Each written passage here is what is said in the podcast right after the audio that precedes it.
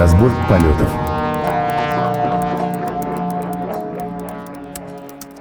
Добрый день, добрый вечер, доброй ночи. С вами снова ваш любимый подкаст «Разбор полетов». И снова к нам пришла банда Джукру. Я думаю, уже не надо объяснять и как-то представлять их, но тем не менее мы это сделаем. Итак, сегодня у нас Всеволод Брикелов. Всем привет. Олег Чарухин. Привет, привет. И к нам на огонек зашел Вячеслав Михайлов. Привет, всем привет. А, Вячеслав Михайлов хорошо известен в узких кругах, занимается аутсорсом, работает в компании DataArt. Правильно? Правильно, да, все верно. Я работаю в индустрии нашей уже 22 года, наверное. Да. Смотря как считать. И поэтому он, я думаю, достоин послушать нашу рекламную паузу. Привет, парни! Это шоу выходит при поддержке хостинга SpaceWeb. SpaceWeb — это счастливый лотерейный билет в мир хостинга вашей мечты. И, о боже, этот их клевый паук на логотипе. Ну все, хорош. А теперь настало время проверить индекс ВДСности SpaceWeb. Индекс ВДСности — это точнейший показатель крутости виртуальных серверов. Итак, SpaceWeb. Значит, ВДС на КВМ. Хорошо. Серверы с SSD-дисками? Есть. Размещены в России? Есть. Это, кстати, важно. Не забываем про ФЗ-242.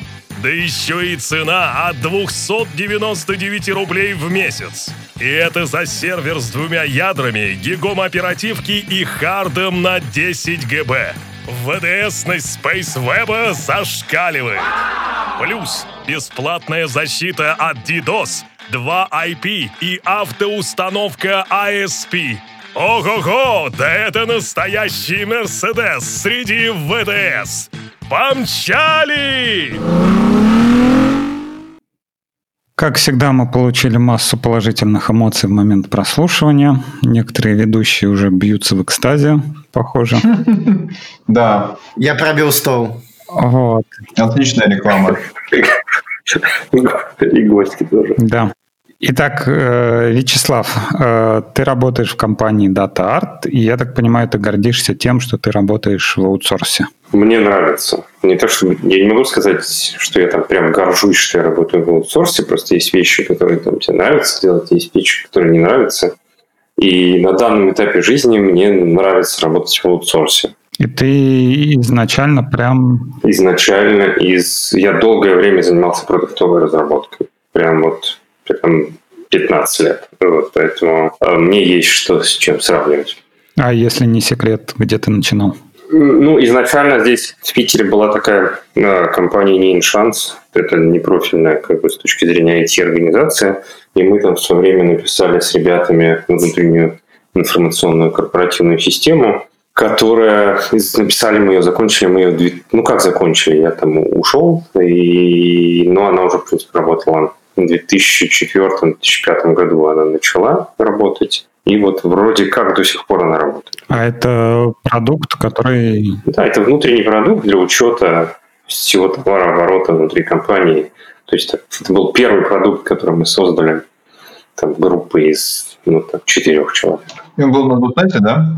Да, он был на .NET, он еще, мы еще начинали совсем, совсем бет, бета-версии, потом мы перешли на 1.0, на 1.1, потом в итоге мы зарелизились, потом конвертнулись на 2.0. Э, Ну, в целом, это был такой прорыв. Вот само появление .NET там в 99-м, что ли, году, 2000 может быть, первый бет, это был вот реально прорыв в свое время в, в разработке. Я помню, мы ходили, рассказывали друг другу слухи о том, что вот сейчас, сейчас Microsoft выпустит новый, новый язык, в котором все будет хорошо, в котором будет там, контроль памяти, в котором будет свой intermediate language и так далее. Помню, все с трепетом это ждали, я потом с удовольствием, ну, с диким, на самом деле, удовольствием это все разрабатывали. Я, сколько себя помню, пишу на шарпах и в целом, в целом очень-очень доволен. Периодически смотрю на Java и думаю, как хорошо, что у меня этого нет. Да ладно, они там похожи, я вот сейчас смотрю, там, в принципе, все понятно. Ну, конечно, кон- конечно, когда-нибудь у вас будет VAR, когда-нибудь у вас будет нормальная осинка, все когда-нибудь у вас будет. Ну как-то когда-нибудь. Вар у нас уже есть. Вар у нас уже сейчас есть. Так-то. Да. Уже есть, уже. Я просто... Я, у меня так судьба сложилась, что э, мы я очень хорошо знаю Ваню Крылова. Мы с ним э, давно дружим. Очень у нас регулярно баталии на тему Java против .NET колуарные. Прям весело.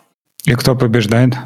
Да никто не побеждает, это же так, разговор ради разговора. Все современные языки, они одинаково мощны и позволяют решать все стоящие на данный момент перед разработкой задачи. И выбирать...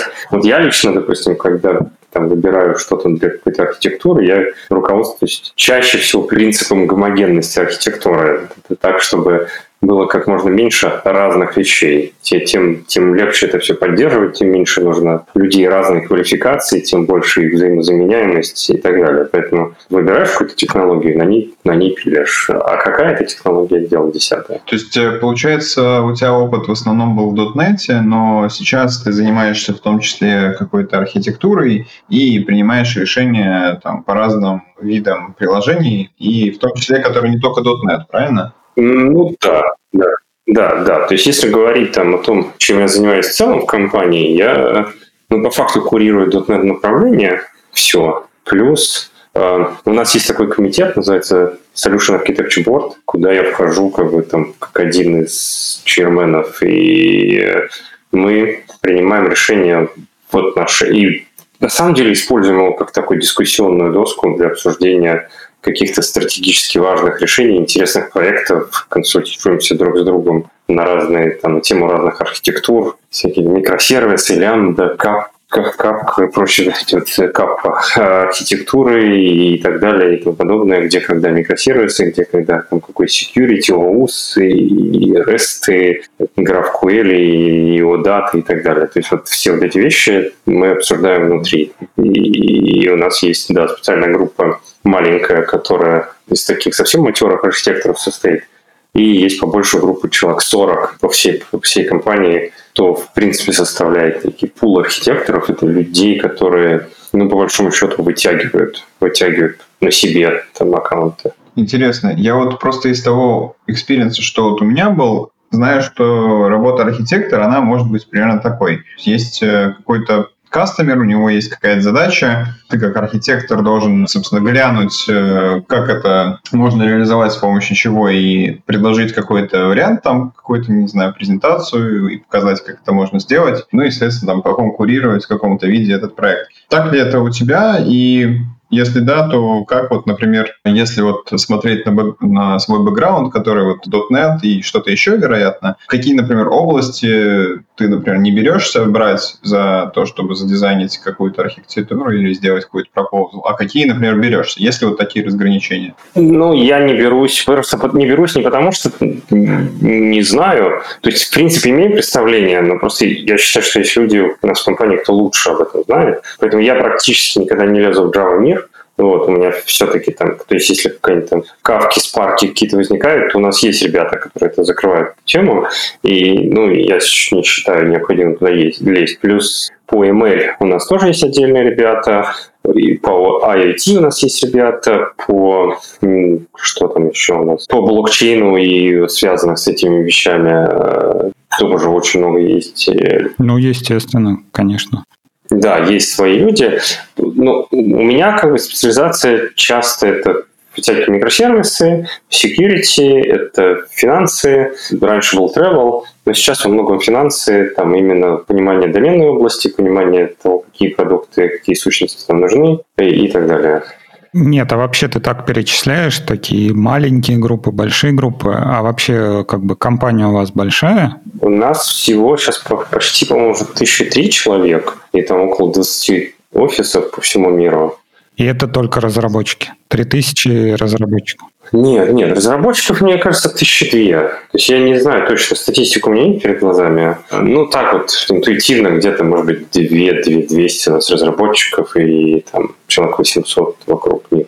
И компания занимается только аутсорсингом? Ну, аутсорсинг, он такой, ну, короткий ответ – да. Длинный ответ – аутсорсинг разный. То есть аутсорсинг бывает вида аутстаффинга практически, когда клиент приходит, покупает, мне нужно ну, вот эти два землекопа на 4 часа в день, плачу 3 рубля. Вот.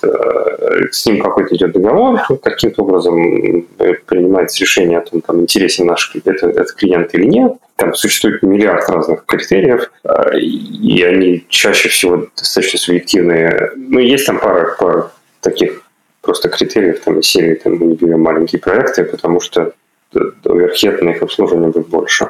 А, но в целом, как бы, если мы понимаем, что клиент перспективный, то, конечно, мы возьмем, даже если там будет один человек на неделю, там, на полчаса.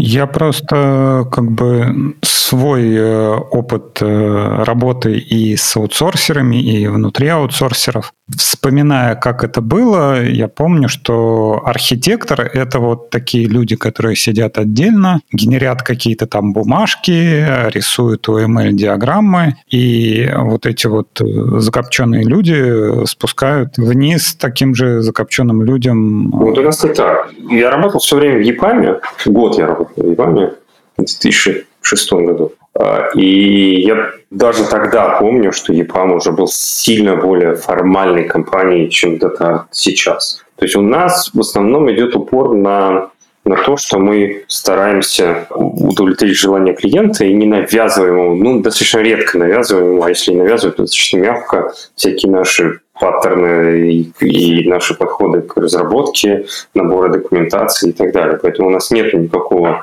отдела, который сидит и выдумывает, там, какие типы документов нам надо сделать. У нас есть несколько шаблонов, которыми пользуются архитекторы, но в основном эти документы, которые мы делаем, они вот содержат достаточно мало воды и содержат много смысла. В основном там 2-3, там, 4 идеологические картинки от позиционирования системы, о ее высокоуровневой структуре, и, может быть, там какие-то детализации развертывания, и, может быть, несколько диаграмм э, сложного, э, сложного взаимодействия сервисов. Вот. А, а дальше архитектор — это тот, кто ну, в зависимости, опять же, от аккаунта, потому что если это простой аккаунт, в котором не требуется архитектор, то и задач для архитектора, понятно, нет, да, что если там клиент купил двух людей, зачем ему архитектор? Мы говорим о тех решениях, когда существует так называемый solution design, когда нужно приехать к клиенту, выслушать его проблему, бизнес-проблему часто, и эту проблему решать. Вот тогда э, архитектор нужны в полный рост. Тогда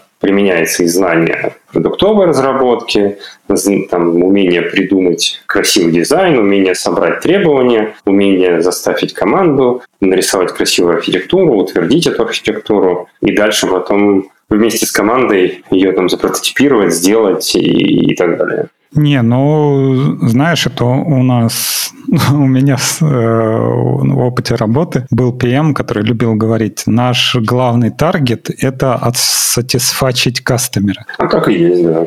То есть, э, в принципе, это понятно, что это, как, опять же, аналогия, да, там, с проституткой и тому подобное, то, что отсатисфачить кастомера и, и, и сделать ему хорошо, но с точки зрения, почему ты считаешь, что ты именно архитектор и занимаешься именно архитектурой? То, что ты рассказал, я слышу просто вот квалифицированный разработчик, у которого есть, например, там, не знаю, не пара лет опыта, а просто там 5, 7, 10, 15 лет опыта. Причем тут архитектура и причем тут еще и правильная архитектура. Ну, потому что придумать архитектуру, вот часть моей работы – это придумать архитектуру, да, но кроме этого, я считаю, что архитектор, который не умеет писать код, он там в течение достаточно короткого времени перестает быть актуальным архитектором. Я таких теоретиков в своей жизни повидал, да, когда он приходит и рисует красивую диаграмму, а вот это как, знаешь, есть такая прекрасная картинка, как, как нарисовать сову. Наверняка все знаете, можете погуглить ну, два овала, да, а потом дорисуем остальное. Да, два, два овала, и потом нарисовать все остальное. Вот э, когда работа архитектора заканчивается на том, что он нарисовал два овала, это совершенно бесполезно. Вот в этом нет никакой ценности. Нет, ну там же, э, если брать вот классических аутсорсинговых архитекторов, там не два овала, там как раз целая стопка документации идет э, о том, как рисовать овалы, какие э, черточки, какими карандашами, все-все-все-все-все рассказывается и доходит практически до кода генерации, то есть диаграмма классов. Ну, ну во-первых, там в код генерацию я не верю, это все как бы я такого в жизни не встречал. И вот во всех, во всех компаниях, в которых я работал, никто не пишет такие гигантские объемы документации. Да. То есть, с моей точки зрения, архитектор все-таки его можно назвать, да, очень хорошим высокопроизводительным разработчиком, если хотите. То есть это вот лично мне вполне нормальное такое определение. Потому что... А почему его нельзя назвать э, лидом? Ну, тим лид, подраз... вот, в моем представлении вообще тим лидов как таковых не существует. В моем представлении существуют тех лиды, которые Э, у которых команда консультируется по вопросу там, какой-то детали, там, детальной технической реализации. И отдельно административная составляющая, которая решается путем там, введения скрам-мастера и, и который контролирует процесс, построенный там, на итеративной разработке. А тимлит как таковой, вот в моем пространстве ценности его не существует. Как бы я не понимаю, что это человек. Скромастер это прям отдельный человек э, у вас? Ну, в принципе, да. Ну, как бы, вот у нас скрам-мастер такой позиции как бы нет. У нас есть PM, который совмещает все роль скрам-мастера и проект администратора, потому что есть часть работы, внутренней датаповской, которые нужно делать, которые относятся именно там, к администрированию проекта, правильному учету, учету времени людей, репортингу этого времени клиенту и так далее. Вот это все административку кто-то тоже должен делать. А этот человек, он там в меру технический или он вообще не технический? Когда как. Когда не технически, конечно, бывает боль. Вот, тогда тяжеловато, потому что он не, не понимает. Ну, да. Я просто видел, как это происходит не технически, и, к сожалению, все, что я видел, вот, особенно еще когда компании такие, мы типа там сейчас тренинги послушали, там скрам мастера нам нужен, наняли какого-нибудь отдельного человека прямо только этим заниматься. Ну и все, что выходит из этого, по-моему, какая-то дичь. Ну да, если человек не понимает, что именно мы разрабатываем, пытается себя держать так достаточно формально, то это достаточно плохо работает. Хорошо получаются, хорошие скромастеры получаются из всяких квашников, которые понимают, о чем проект, понимают, э, что заказчик хочет в результате, потому что им же это и тестировать. Поэтому вот совмещать там с QA-ролью, в принципе, тоже получается. Не, ну смотри, вот у нас э, в компании, например, сделано немного по-другому. У нас не назовем это, конечно, скрам-мастер, это скорее как опять англицизм, статус репортера. То есть э, человек, секретарь, который присутствует на митингах, ведет записи, отслеживает, как идут тикеты, там, не знаю, рисует э, гант-чарты с тем, как э, зависимость между разными компонентами системы разработка, то есть у нас там есть мобильная разработка и есть сервер-сайт разработка. Вот эти две разработки, они должны быть э, засинхронизированы. Ну, в принципе, то же самое. И здесь вот человек реально, он э, не имеет вообще технического понимания о том, что мы делаем. И, конечно, когда ты ему говоришь там на митинге, типа, я вот сделаю рефакторинг того, она понимает, что рефакторинг — это изменение чего-то, но не понимает, что, что конкретно мы будем менять? Ну, тут мы можем сейчас уйти там, в обсуждение э, там, agile ценностей и так далее, да, что если есть необходимость рефакторинга, нужно понимать бизнес-смысл за ним, да, то есть понимать, зачем мы это делаем. И я тут могу даже быть на стороне этого клиента, потому что если ты просто говоришь, что ты хочешь сделать рефакторинг, то непонятно зачем, если все работает. А если ты, если ты считаешь, что что-то не работает, то постарайся объяснить это в тех терминах, чтобы PM, который понимает бизнес, смог понять. Нет, ну окей, хорошо. Надо сделать рефакторинг для того, чтобы можно было развертывать нашу систему в несколько дата-центров. Ну, это вполне себе, вполне себе валидное, валидное требование. Ну, но человек не понимает, что, что имеется в виду под этим. Так и не надо ему говорить, что ты будешь, будешь делать рефакторинг. Он говорит, что ты будешь имплементировать эту фичу. Вот и все. Ну, так я и говорю, а человеку не нужно техническое образование. То есть, если он занимается статус-репортингом, то ему без разницы, ты сделал рефакторинг или ты сделал, там, не знаю, 10 отжиманий. Ну, зависит от уровня. Ты не говоришь, что ты сделал 10 отжиманий. Если тебе надо сделать 10 отжиманий для того, чтобы в разные дата-центры разлить, ну окей, он репортит, что да, надо вот на это, надо потратить один день. Ну, ты, ты, ты говоришь, что это фича по там, какая, какой-то эпик, по какому-то какому-то развертыванию, распределенному развертыванию, и он состоит там из набора каких-то пользовательских историй, да, что ты хочешь разлить сначала два дата-центра, потом да. иметь возможность это как-то реплицировать, там настроить какие-то автоматизированные скрипты и это все это. То есть это все можно построить в виде последовательных историй. Это в целом делается. Ну, это отдельное, на самом деле, умение такое, не, не самое простое. Умение сформировать такие пользовательские истории, которые бы имели бизнес-смысл, и при этом они не звучали дебильно с точки зрения разработчика. Ну, а кто, по твоему мнению, должен это делать? Архитектор или все-таки продуктовый? Архитектор и бизнес-аналитик. Это их задача. Но вот у нас на проектах это мы делаем. У нас тоже не всегда это выходит. Я не буду говорить, что у нас прям вообще мы там мастера составления пользовательских историй. Но мы стараемся. Хорошо. А вот с точки зрения архитектуры приложений, есть у тебя какой-то критерий, что ты можешь сказать, вот это правильно запроектированная система, вот архитектура была прописано правильно, вот все сделано правильно. Есть какой-то такой критерий правильности? Вот ты едешь по дороге, и как ты считаешь, это правильная дорога или неправильная дорога? А, зависит от того, куда она меня приведет. Вот, вот и тут, тут точно так же, как бы, потому что ты... Вот Первое, как бы, это то есть тот много, многоэтапный процесс принятия решений, который чаще всего ну, его практически никогда нельзя формализовать. Первое, это надо убедиться, что архетип тот, который выбран, соответствует поставленной бизнес-задаче. Ну, хорошо, ты изначально говорил, что ты не используешь какие-то такие э, негомогенные решения. То есть, я так понимаю, ну, стараюсь не использовать. Все, не, не то, что не использую. Я сказал, что... Все, все от Microsoft, только C-Sharp. Вот. Э, ты, э, я так понимаю, все в микросервисах лепишь. Но вот почему ты решил, что вот такая вот архитектура микросервисная на C-Sharp, она будет правильно? Такого не, не звучало. Я не говорил, что я леплю все в микросервисах. У меня даже есть там пара докладов в микросервисы. Я даже привожу определенные критерии, почему и когда не стоит использовать микросервисы, это далеко не панацея. Ну, например? Ну, например, когда нет опыта.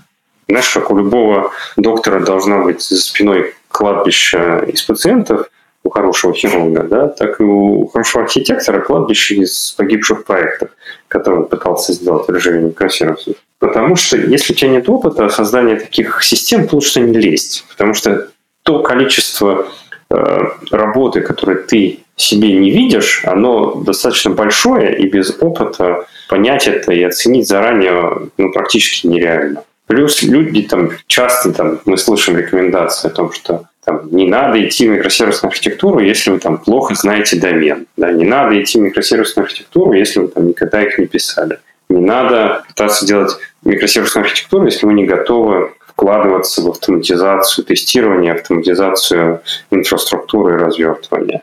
А как разорвать круг? Э, нельзя писать на микросервисах, если вы никогда их не писали. Ну, начинать с чего-то маленького, как бы, то есть идти где-то там, не, не перемыкать к какому-то проекту, где люди были опытные, которые это писали. А вообще вот... То есть кто-то уже в свое время пытался, да, кто-то обжегся, кто-то загубил пару проектов, наработал опыт, соответственно, найти ну, в нашей компании людей, которые знают, как писать микросервисную архитектуру, можно. Нет такого, что ты выходишь в поле, знаешь, и никого там нет, кто бы ничего этого не... Слушай, а можно уточняющий вопрос? Каким образом можно загубить проект с помощью микросервисов? Каким образом? Ну, например, там какой-нибудь сделать там entity based сервисы, когда у тебя на, каждый, на каждую сущность ты сделал там, по сервису, и по большому счету у тебя точно такой же монолит получился, да, то есть есть один какой-то гад-сервис, через который все происходит, все происходит, все взаимодействие, исполнение всей бизнес-логики, но при этом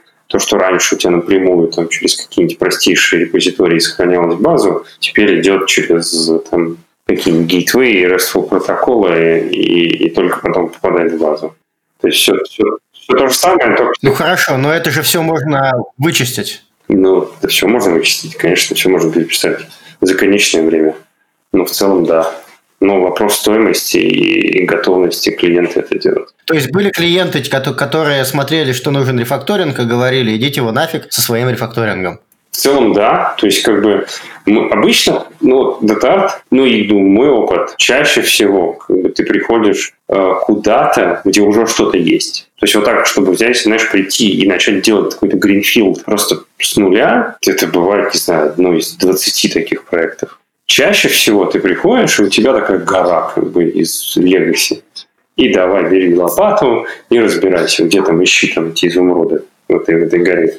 Это такое, это большое количество нервов, как бы, для того, чтобы, знаешь, спокойно там выдыхать и смотреть на эту гору и говорить, окей, сейчас мы вот здесь вот э, это разведем в это налево, это разведем направо, потом из этой вот кучи ее разобьем на такие-то сервисы и выстроим таким образом стратегию миграции из монолита в микросервисы. Это многолетние процессы. То есть это, это такие, это сложные сложные как бы, процессы, потому что чаще всего клиенты, ну и понятно почему, да, э, любят, чтобы э, все эти процессы были инкрементальными, потому что иначе очень высок риск э, получить не то, что ты хочешь, в неизвестные сроки и получить за, на это время либо удвоенные косты по поддержке системы и на разработке новой, либо отсутствие поддержки старой. Поэтому клиенты больше любят итеративные улучшения, когда мы, мы выработали сначала стратегию изменений, и после этого мы начинаем по ней планомерно двигаться в течение там, многих лет, на самом деле. И как часто попадаются такие проекты, которые... Сплошь и ряд, просто сплошь и рядом. Я не знаю, мне,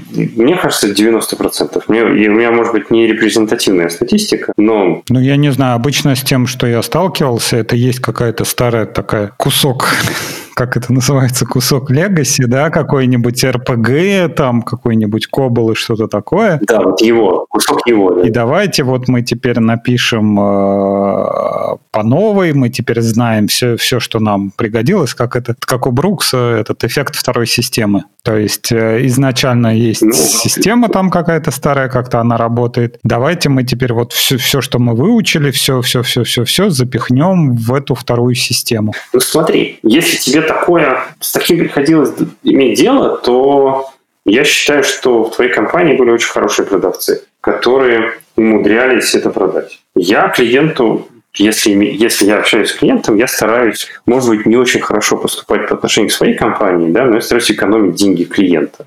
Потому что я не буду ему втюхивать, мне просто, знаешь, не позволяет мое внутреннее чувство прекрасного. Не буду ему втюхивать то, во что я не верю. А вот в такие вещи, вот создание второй системы рядом стоящей, которая по большому счету заменяет предыдущую. Я вот вещи, в эти вещи э, верю очень плохо. То есть я считаю, что если мы не можем делать одновременно, поддерживать и старую, и ее потихонечку улучшать, вероятность неуспеха у этого проекта достаточно большая. А денег туда вложено очень много. Ну зачем, зачем нам такие ухудшения отношений? Детарт это вообще такая компания, которая про отношения. Про отношения там, с заказчиком, про отношения с людьми. У нас все про любовь в основном. А какие же KPI тогда получается, если ты говоришь, что ты так не делаешь? В принципе, это какая-то довольно интересная тоже мысль с точки зрения долгосрочной перспективы сотрудничества. Это может быть хорошо. Но вообще, в принципе же, у вас должны быть какие-то KPI, если ты участвуешь при сейлах э, с, с кастомерами. Э, ну, то есть у вас должны же быть какие-нибудь там циферки, показатели, которые какие-то периоды времени могут говорить, а та-та, нужно там продать 100-500 голов, и, а, иначе будем грустить. Ну смотри, вот это это такая компания, она развивается органически. Да, то есть она не, у нас нет никакого там эволюционного, революционного роста, мы развиваемся, вот как вот растет там организм большой, вот так мы и развиваемся. Да? То есть мы при этом никого ни к чему не принуждаем, никого не заставляем, мы практически вот может, финансисты там и что-то не меряют, но у нас практически нет таких метрик, и ничего мы не собираем. То есть мы просто приходим и, и, и хорошо делаем свою работу. Там есть разные там, всякие бонусные системы, зависящие там, проценты от продаж там, и так далее у, разного, у разных категорий людей. Но вот так, чтобы, знаешь, взять и померить, там, посмотря на прошлый год, там, кто, кто из архитекторов там оказался толще, ну, это вот только сейчас потихонечку мы начинаем это делать. Вот, потому что мы в целом мы не любим, мы не любим конкуренцию, да, мы внутри компании, мы ее не, не поддерживаем. У нас никаких соревновательных таких эффектов не возникает. То есть мы просто вместе делаем какое-то общее дело. А, и это, это такой климат, он, он очень не похож на, на какие бы то ни было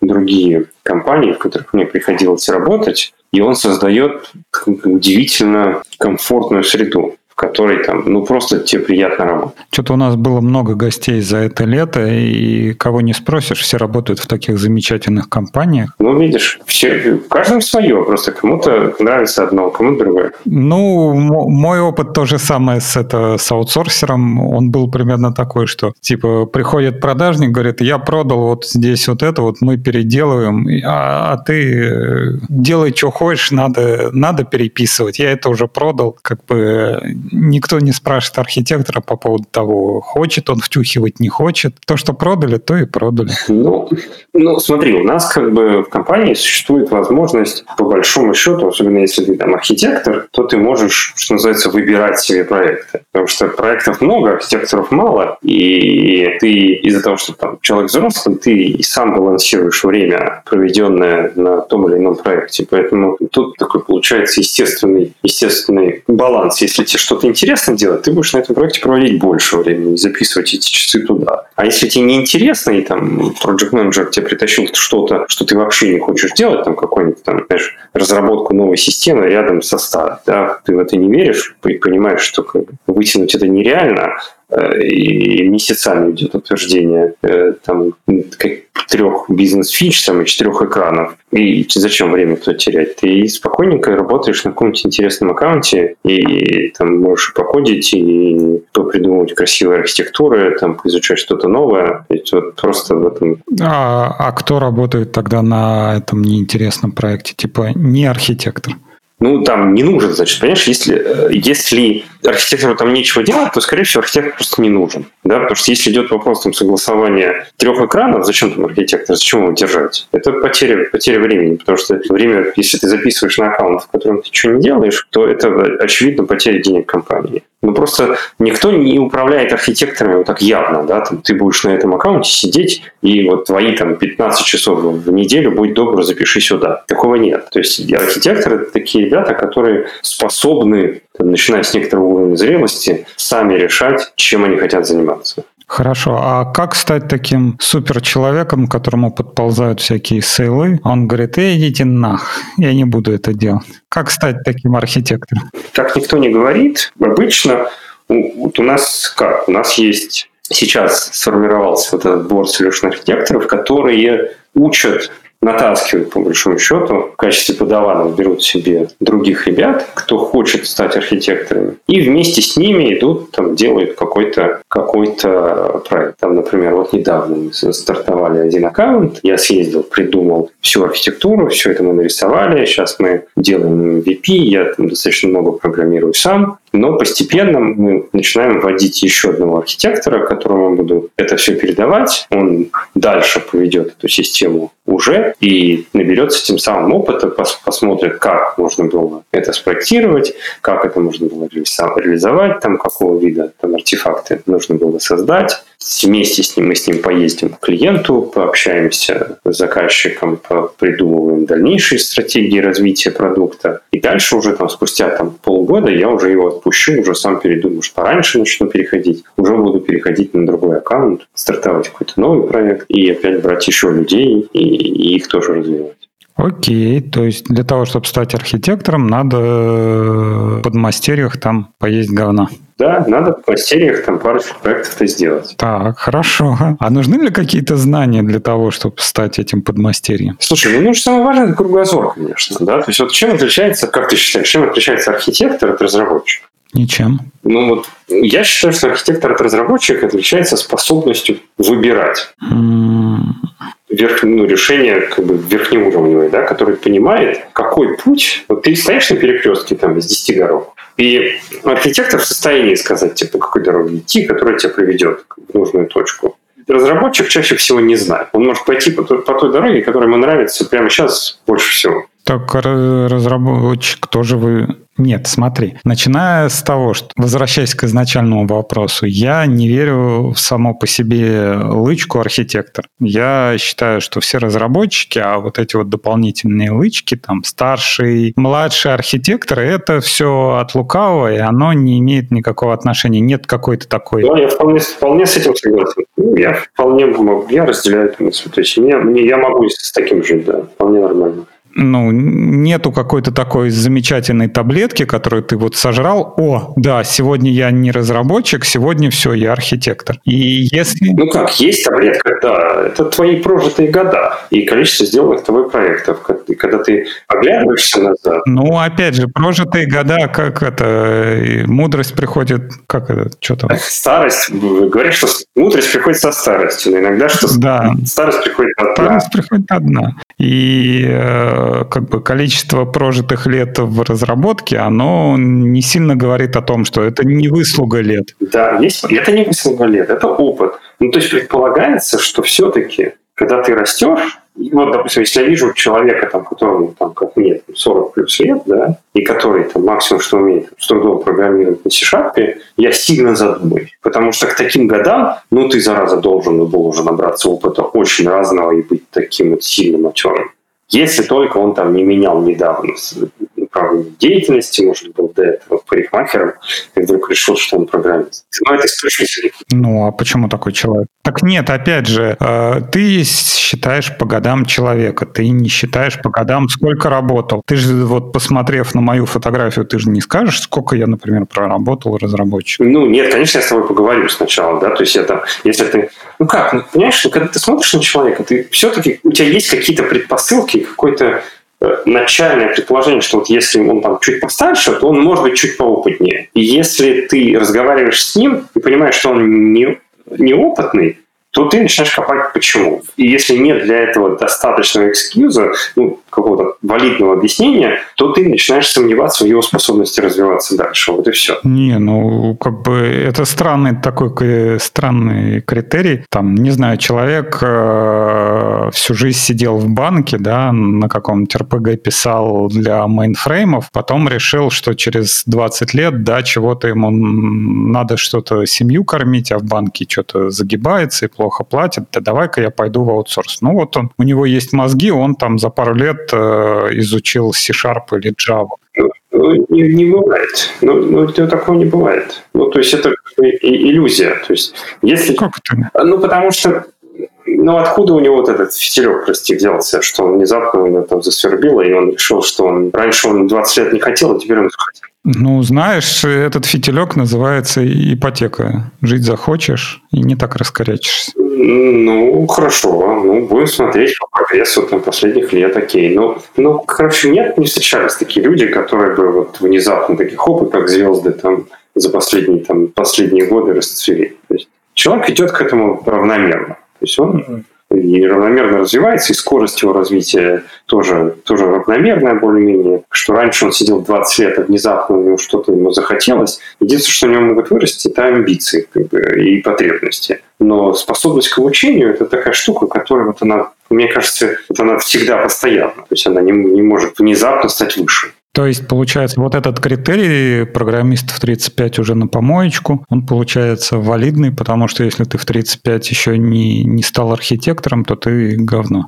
Ну, ты, ты Нет, мы говорим о том, что можешь ли ты, хочешь ли ты там стать архитектором. Если ты все еще программист и, и такой серии там middle программист, то шансов, что ты станешь архитектором, архитектором немного. Потому что тебе мало того, что нужно, тебе нужно вот только, не только в своей технологии, да, то, что называется тише стать, да, не только очень хорошо знать свое направление, но еще получить какой-то кругозор. Если у тебя этого кругозора нет, ну, как бы, как ты сможешь выполнять эффективно задачу по решению там, выработки какой-то архитектуры? Это просто, ну, это большой риск. Ну, Хорошо. Тогда тут получается вот это э, ежики, я стратег, да, станьте мышами, нарабатывайте кругозор, да, вот к тебе приходит человек, говорит, я хочу быть твоим подмастерем. Ты ему говоришь, а у тебя какой? У тебя большой кругозор? Говорю, ну, у меня огромедный кругозор. Ты такой, ну ладно, будешь у меня подмастерем архитектор. Есть какой-то критерий такой вот, что вот эти вот знания должны быть у человека там, не, не касательно касательно того, там, к 40 годам, к 30 годам, к 50 годам. Про знание, давай, да, не про возраст, про, про, про опыт, потому что там есть разные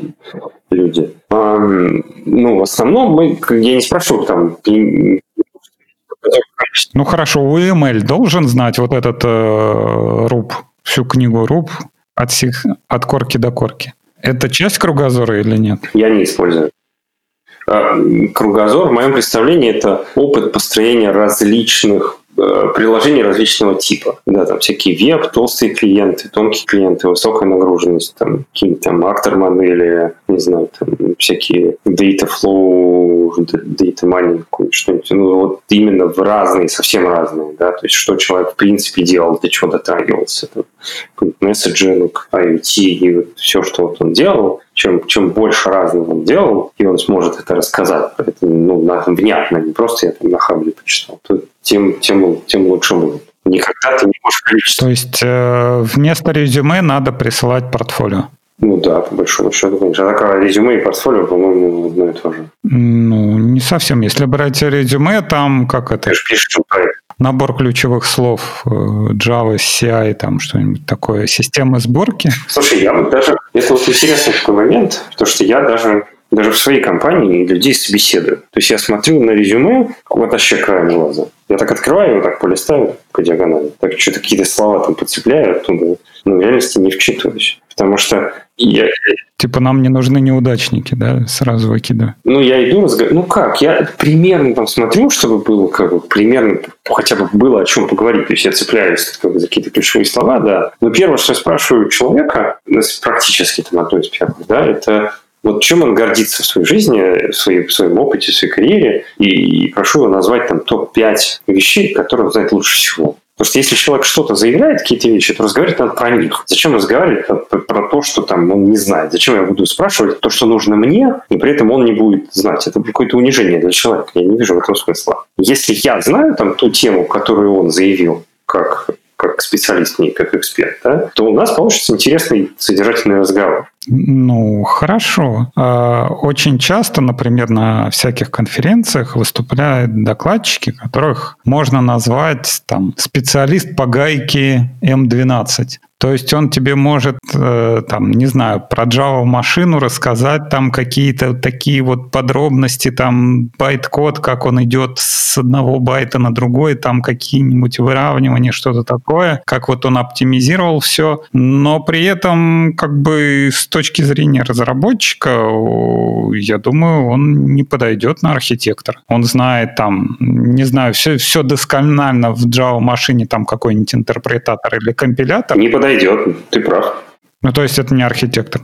Нет, не архитектор. Потому что кругозор.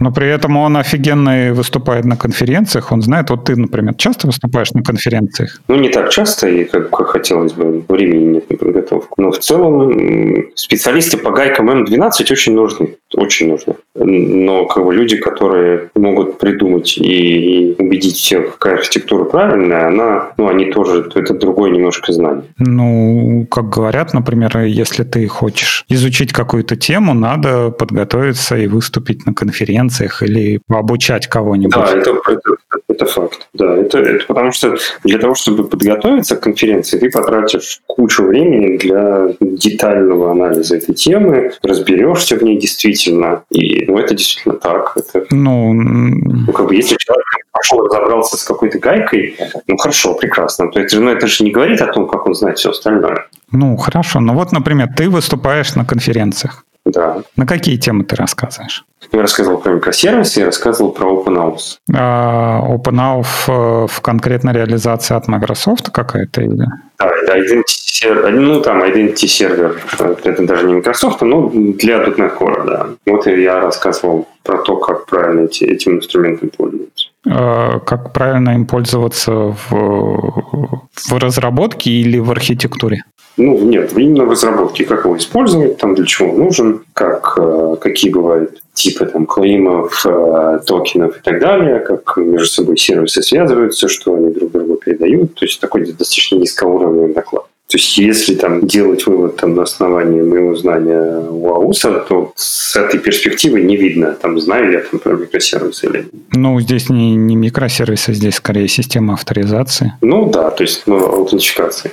Ну, хорошо, а как бы с точки зрения архитектора, да, кругозор, ты изучал вот эту систему авторизации, конкретную какую-то реализацию, или смотрел э, различные альтернативы, там, не знаю, от каких-нибудь IBM, Oracle э, или что-то такое? Ну, конкретно, вот если мы говорим как про конкретный доклад, вот на конкретном тут Next про OpenAUS и Identity Server, то это в приложении к э, .NET ну, единственное существующее там, из достойных технологий. И так как разговор был про конкретную технологию, а не про вопрос выбора технологий, то, соответственно, там сравнение с другими библиотеками не делалось. Мы тут недавно с ребятами, там, с, вот, с Андреем, с вашими э, коллегами общались как раз на тему всяких там других конференций, и поняла мысль, что, может быть, сделать архитектуру. Вот, мне кажется, там бы я пришел рассказать про что-то такое. Но как бы, но не думаю, что а вообще, как так получается, что на C-Sharp единственная реализация? То есть все возможные сервисы, я так понимаю, в единственном виде реализованы? Ну, в принципе, экосистема вокруг .NET послабее, чем вокруг э, там, Java, мира, Python и так далее. Поэтому ну, вот здесь из достойных, ну, есть стандартная Microsoft реализация, а есть э, вот FinTecture Identity Server, который там ну, с третьего .NET Core станет частью, часть, частью .NET. Ну, вот он из известных мне самый, пожалуй, продвинутый. А можно я обрежусь? Хотел э, подытожить вот предыдущую тему про архитектора, мы там развивали мысль. Можно вот какой-нибудь, например, сделать итог, что вот я, например, хочу, я разработчик, что-то сандалю там, э, хочу быть архитектором, и мне нужен какой-то гайденс, типа, что делать, и как вот происходит вообще весь путь. Типа, делай раз, делай два, делай три, короче, и там будешь э, архитектором. Ну, такого нет, потому что как это, на таком уровне зрелости людей, я считаю, что если надо объяснять, то не надо объяснять. Потому что в первую очередь там важна инициатива и желание, желание обучаться, желание работать, делать проекты и по мере исполнения проектов э, изучать что-то новое. А вот подготовить универсальную какую-то такую рекомендацию, которая всем подходила, ну, у меня пока не получалось. Угу. Хорошо. А вообще вот ты говоришь, э, как бы комьюнити вокруг C-Sharp, оно послабее. Ты можешь оценить, например, ну, на мой взгляд, послабее. количественно оценить? Э, я не, не замерял, никаким образом не замерял. Но можно, не знаю, пойти там на GitHub каких-нибудь там... А если посмотреть, например, сколько проектов вот у вас в компании заказывают по C-Sharp или по Java? Или у вас компания прям наращивает экспертизу Microsoft? Нет, нет, у нас нет я бы не сказал, что у нас такая специализация, мы не Microsoft Shop. То есть у нас у нас во, во, во, всех, во всяких направлениях есть, есть э, проекты. Статистику ну, это надо было попросить, чтобы я ее принес. Она наверняка есть, но я просто ее не взял. Ну, я не знаю, таких конкретных цифр, я думаю, нам не надо, но как бы визуально, да, если ты видишь, там люди бегают с взмыленными задницами, там это, например, там Java, или вот расслабленно гуляют по коридору, это, например, C-Sharp, да, сколько у вас? Ну, у нас есть штука, называется idle. Idle — это когда вот этот арт, он в отличие от, например, прекрасной компании Luxoft, он не увольняет людей, если они выпадают из проекта. У нас есть возможность сидеть, заниматься саморазвитием или заниматься внутренними проектами, когда у тебя нету, нету проекта, за который, тебя, за который платят. Но это как это, сидеть на бенче? Да, сидеть на бенче, да, именно так.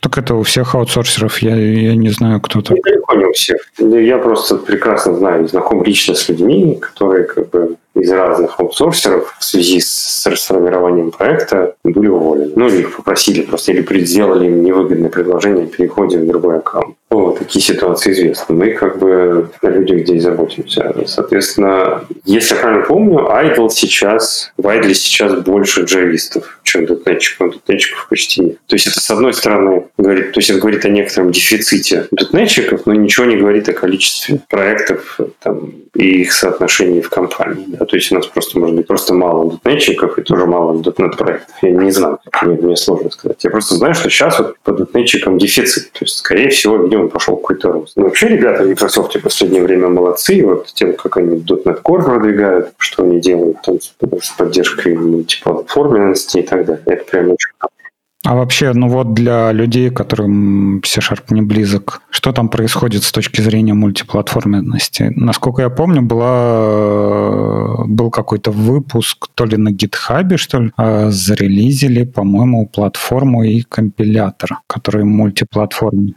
Ну, сейчас вот современный .NET Core, он там третий, третья версия выйдет в конце сентября, спокойно запускается, там и можно разрабатывать там на Mac, на, на Windows, на Linux платформах работает. Один и тот же кодбейс, все, все прекрасно. То есть не надо ничего делать. И как редактор этот э, Visual Studio Code? Можно, да. Visual Studio, ну, видео Visual Studio обычная, Visual Studio for Mac, который бывший экзамен, и Visual Studio Code, конечно. Mm-hmm. То есть вообще они молодцы вот в этом плане. Visual Studio Code так вообще шикарный.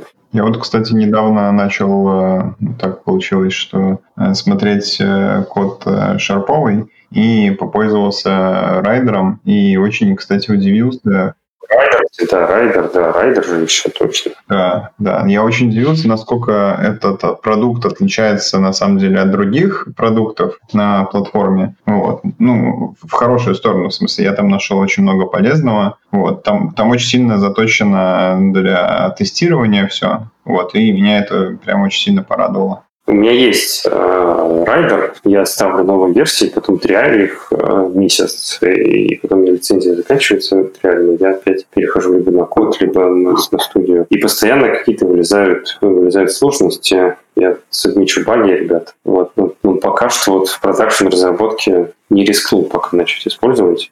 Все-таки там есть, на мой взгляд, недоработки. Последнее, что я помню, с миграционными скриптами для Identity Framework были проблемы. Вот, но, может быть, уже все поправили.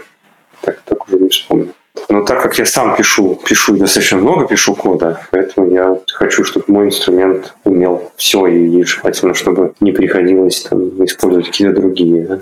Работать желательно в одном. А, слушай, у меня такой вопрос. Вот а, с финансами ты говорил, что ты работаешь. А во всякой а, финансовой математике зачастую надо юзать аппаратные штуки, там типа GPU, еще что-то. И для них, соответственно, надо писать код на крестах, на сях и так далее. Насколько хорошо экосистема там живет, и у райдера в том числе с этим? Ну, про Rider я не знаю ничего, как бы никогда ничего на сях для на райдере не писал, даже не знаю, поддерживает он или нет. А, но никто тебе не мешает написать на, на тех же сях а, что-то под, под даже... Я вот никогда не писал под ГПУ ничего, даже не знаю, как это пишется, честно говоря. А, кстати, а вот ты бы рискнул, а, например, планировать архитектуру какой-то штуки, в которую вмешиваются, ну, специальные аппаратные архитектуры там или нативный код или что-то такое? Ну, для этого должен быть reason, но вообще да, ну почему нет? То есть, если для этого есть, если есть какие-то показания именно для нативных, для нативной математики, я как бы с удовольствием. Ну, правда, опыт показывает, что э, в большинстве случаев процессор не является узким местом. То есть всякие сетевые дисковые взаимодействия вот это, это узкое место. А процессор, он, он там на два порядка больше успеет перемолоть, пока пока там данные передадутся по сети, поэтому там всякие там не надо стесняться делать там компрессию локальную и так далее. Это про то, что все-таки нативная разработка не всегда оправдан, потому что если у тебя там на дотнете на том же или на Java ты можешь просто быстрее написать всю ту же математику, она будет надежнее работать в контролируемой среде, скорее всего, по перформансу ты не выйдешь, потому что ты упрешься не в калькуляции, ты упрешься во что-то другое. А, да, ну я понял. Ну, это зависит, конечно, от типа проекта, то есть, например, если у тебя какой-то высокочастотный трейдинг, и тебе нужно там на принимающей стороне быстро что-то сделать, и потом отдать уже по сети. Слушай, с высокочастотными там вообще сильно, сильно все разнится в зависимости от частоты. Да? К нам приходил клиент, который сказал, я хочу, типа, я не знаю, сколько я хочу транзакций в секунду, но давайте, типа, начнем с пяти, а закончим там на миллионе в секунду. И мы такие, типа, ну, в общем, да, но, но нет. Потому что, начиная там 500 тысяч в секунду, уже вот известные нам инструменты не справляются там уже, грубо говоря, там, не дай бог, кавку свою писать придется, да, потому что банально на таких скоростях начинает влиять, э, как срабатывает garbage коллектор, и как часто он срабатывает, и сколько времени ты теряешь, нужно на всяких нелоцирующих э, системах это все писать. И, и, это уже совсем другой подход. Да? То есть обработать там даже 50, может быть, даже 500 тысяч транзакций в секунду как бы можно на распределенных системах, потому что время инфраструктуры будет ничтожно. Ну, оно будет о малое от всего остального. Вот когда миллионы уже, тогда там просто совсем другой подход. Поэтому можно понимать, как бы, где вот эта граница, да, какие, какие есть границы расширения системы.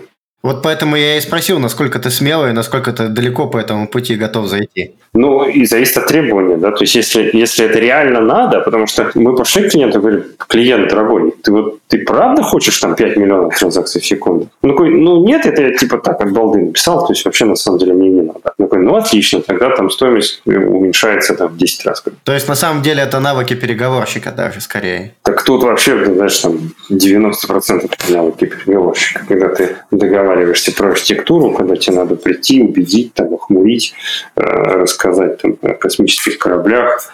Знаешь, работа архитектора – это на этапе именно, когда тебе нужно очаровать клиента, она во многом, э, во многом так и на уровне болтовни. А вот там есть какая-то грань между архитектором, solution архитектором и, например, продажником, который, собственно, продажи делает? Или ты все продаешь? Ну, нет, я не продаю все. Там, то есть обычно, но есть люди, которые привозят контакт какой-то, да, и там в зависимости от потребностей заказчика уже дальше собирается некая рабочая группа. Какие-то эксперты либо доменные, кто понимает, там, допустим, в финансах или в тревеле, или в healthcare, и какие-то какие технические специалисты, которые могут, могут очаровать клиента, рассказать ему о нашем опыте. Оно все очень индивидуально. И очень зависит от, от того, кому ты продаешь. Да? То есть бывает так, что что там, если человек ориентирован на деньги, то ему наши технические э, истории никакого значения не будут иметь. А если ты имеешь дело с каким-нибудь CTO, который в прошлом был программистом, то он с удовольствием послушает про красивую архитектуру, но его будет меньше, существенно менее будет интересовать то, какие, там, какие у нас рейты. Это все зависит от типов людей, с которыми ты, с которыми ты общаешься. Вот, собственно, меня это удивило, что когда ты объяснял, какие знания должен иметь архитектор, ты указывал только хард-скиллы, а про софт-скиллы ты сказал всего пару слов. А сейчас выходит, что на самом деле их должно быть много. Зависит от этапа. То есть, если ты говоришь об этапе... То есть, мне казалось, что тогда мы говорим в контексте именно проектирования системы. Да? То есть, если ты говоришь в том моменте, когда ты только продаешь, то здесь твои э, технические скиллы имеют существенно меньше влияния. Тебе, тебе важно уметь рассказать про свой прошлый опыт, уметь быстро, вот просто вот на лету отвечать на технические вопросы, это там клиентов поражает практически до глубины души. Уметь придумывать архитектуры на лету, неважно какой степени проработанности, просто уметь быстро реагировать на, на запросы заказчика, прямо, что называется, real time и красиво про это рассказывать на хорошем английском, потому что у нас там большинство заказчиков иностранные. И здесь, конечно, да, софт-скиллы, они доминируют. Но когда ты там все собрал с клиента, там посидели с бизнес-аналитиком, придумали, там написали какие-то истории, там собрали, провели там какую-нибудь discovery, потом ты поехал домой, сидишь и думаешь, как ты будешь это делать, то здесь твои софт-скиллы уже никому не нужны. А вот такой вопрос тогда. А, а почему для всего этого нужен выделенный архитектор? То есть, условно говоря, просто высокоуровневый разработчик с большим опытом, он же тоже может это делать? Ну, потому что, как мы уже только что договорились, высокоуровневый разработчик с большим опытом – это архитектор. А, хорошо. Да. Архитектор – это просто лычка, которая тебе набивают на рукав. Да, такая татушка. Прежде чем мы перейдем к следующему вопросу, еще небольшая минутка рекламы. Так, э, спонсором данного выпуска является команда PVS Studio. Ребята разрабатывают одноименный инструмент по выявлению ошибок в исходном коде программ. И в своем блоге они публикуют большое количество статей, посвященных программированию и безопасности кода. Они описывают, э, как выполняли проверку открытых проектов и много других вещей, которые могут быть полезны разработчикам. Например, недавно они опубликовали статью с анализом большого количества pull-реквестов по исправлению ошибок в проектах на GitHub. И большинство из этих ошибок можно было бы избежать, если регулярно использовать ста- статический анализ кода. Еще одна свежая статья показывала, как можно настроить регулярный запуск статического анализатора кода PVS Studio для проектов, использующих Travis CI. Ссылки на эти статьи приводятся в описании этого подкаста. Попробуйте PVS Studio. Этот инструмент поможет вам найти ошибки и потенциальные уязвимости в коде программ, написанных на C, C++, C-Sharp и Java под Windows, Linux и macOS. И если мы опять э, разговариваем про аутсорсеров, что ты можешь сказать о рынке аутсорсеров в России? Насколько я помню, вот последние несколько лет, ну, наверное, лет пять. Чисто визуально рынок аутсорсеров э, как-то, мне кажется, начал сжиматься. То есть, если раньше на всех э, конференциях э, везде там пестрили ЕПАМы, не знаю, может, DataApt участвовал как-то в конференциях. Ну, в общем, все говорили про аутсорсинг, э, все хотели работать в аутсорсинге, потом поднялась Украина, захватила, я так понимаю, большой кусок рынка, и э, все аутсорсеры двинули в регионах. И в Москве с точки зрения вообще вакансий э, не стало ни аутсорсеров, то есть есть там продуктовые какие-то типа Сбера, да, Сбертех, хотя, ну, можно сказать, это такой тоже тоже мини-аутсорсер, да, но как бы того, что было в начале 2000-х или вот до 2010 года, такого изобилия уже нет. Или это я как-то не туда смотрю?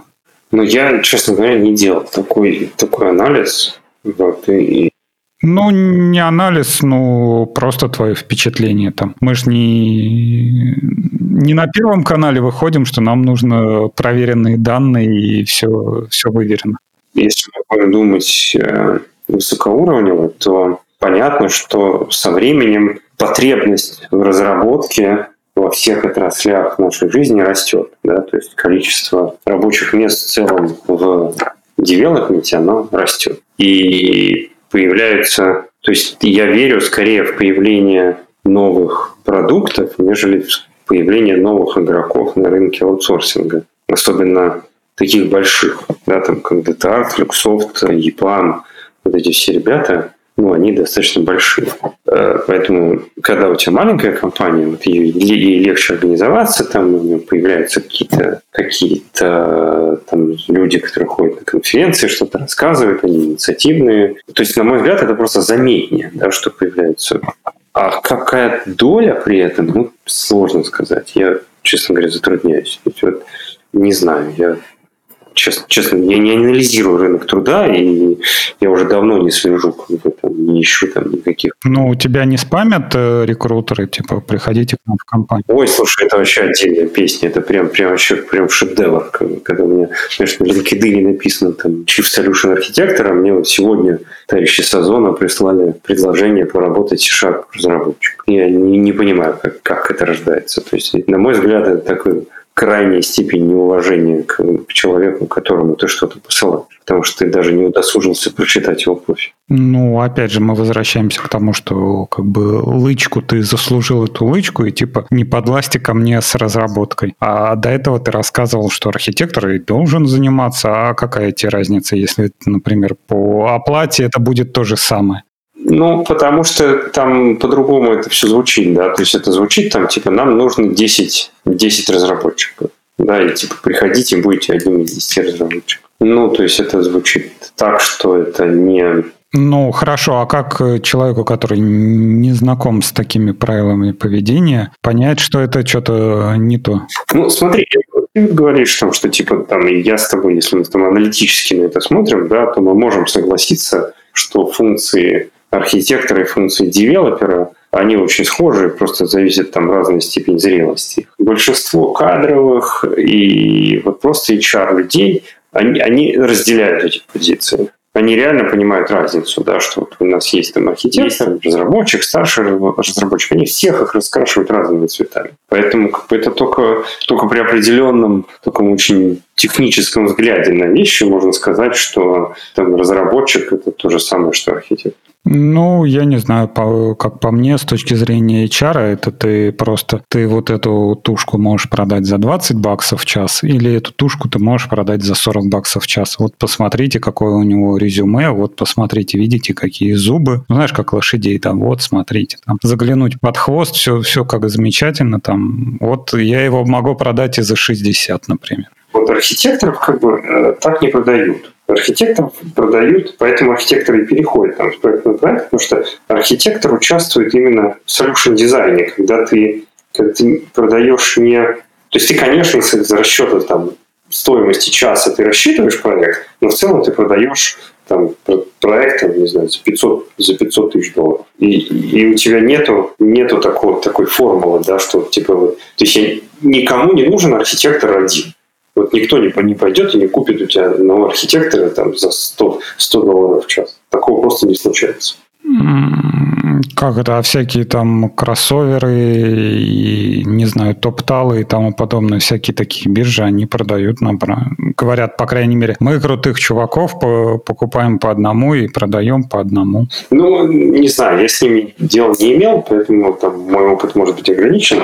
А, кстати, а вот как э, отношение ко всяким таким вот биржам, типа кроссовера, топтала, не знаю, кто, кто сейчас еще есть? Я вот я как бы с ними... То есть я на самом деле не, не занимаюсь поиском работы, да, то есть мне вот нравится э, то место. А мы ничего и не предлагаем. Вот, где я работаю. Поэтому э, то есть есть там раз, разные, как бы, конечно, там личные там, стратегии развития, но э, в целом, то есть я не хожу там, не размещаю нигде резюме там, и, и э, не, ну знаешь, как бы... Э, Поэтому, то есть, я присылал, я вот даже не знаю, это ты мне сейчас рассказал, что это биржа. Я про, про них вообще не знаю ничего. Мне просто интересно. Нет, ну, опять же, с точки зрения э, кругозора, да, если ты, например, э, считаешь себя крутым архитектором, э, ходят слухи, что крутые архитекторы должны ходить, например, по собеседованиям. И там они должны, во-первых, практиковать свой soft skill, во-вторых, подтверждать свою оплату и общаться с умными людьми по собеседованиям мне уже, уже прошел этот период. Я это, кстати, тоже такой интересный был способ в свое время. Я таким образом проходил бесплатное тестирование. То есть я приходил в компанию, оплавился там на какую-то вакансию, приходил, меня собеседовали, так макали как котеночка понятно во что, я уходил и шел, изучал то, что мне рассказали, что я не знаю. Вот, и я так делал там несколько лет подряд. Вот оно эмоционально достаточно, ну, там, психологически достаточно тяжело, потому что тебе каждый раз объясняют, что ты дурачок. Но в целом оно заставляет так выйти там, из зоны комфорта, понять, что ты не знаешь, понять, куда тебе надо развиваться. Да? Это вот я тоже могу рекомендовать людям. Если психика крепка, то можно попробовать так ходить. А слушай, у тебя настал когда-нибудь тот момент, когда тебе перестали рассказывать, что ты дурачок? Нет, конечно, мне жена рассказывает. Когда перестал ходить, наверное. Конечно, нет.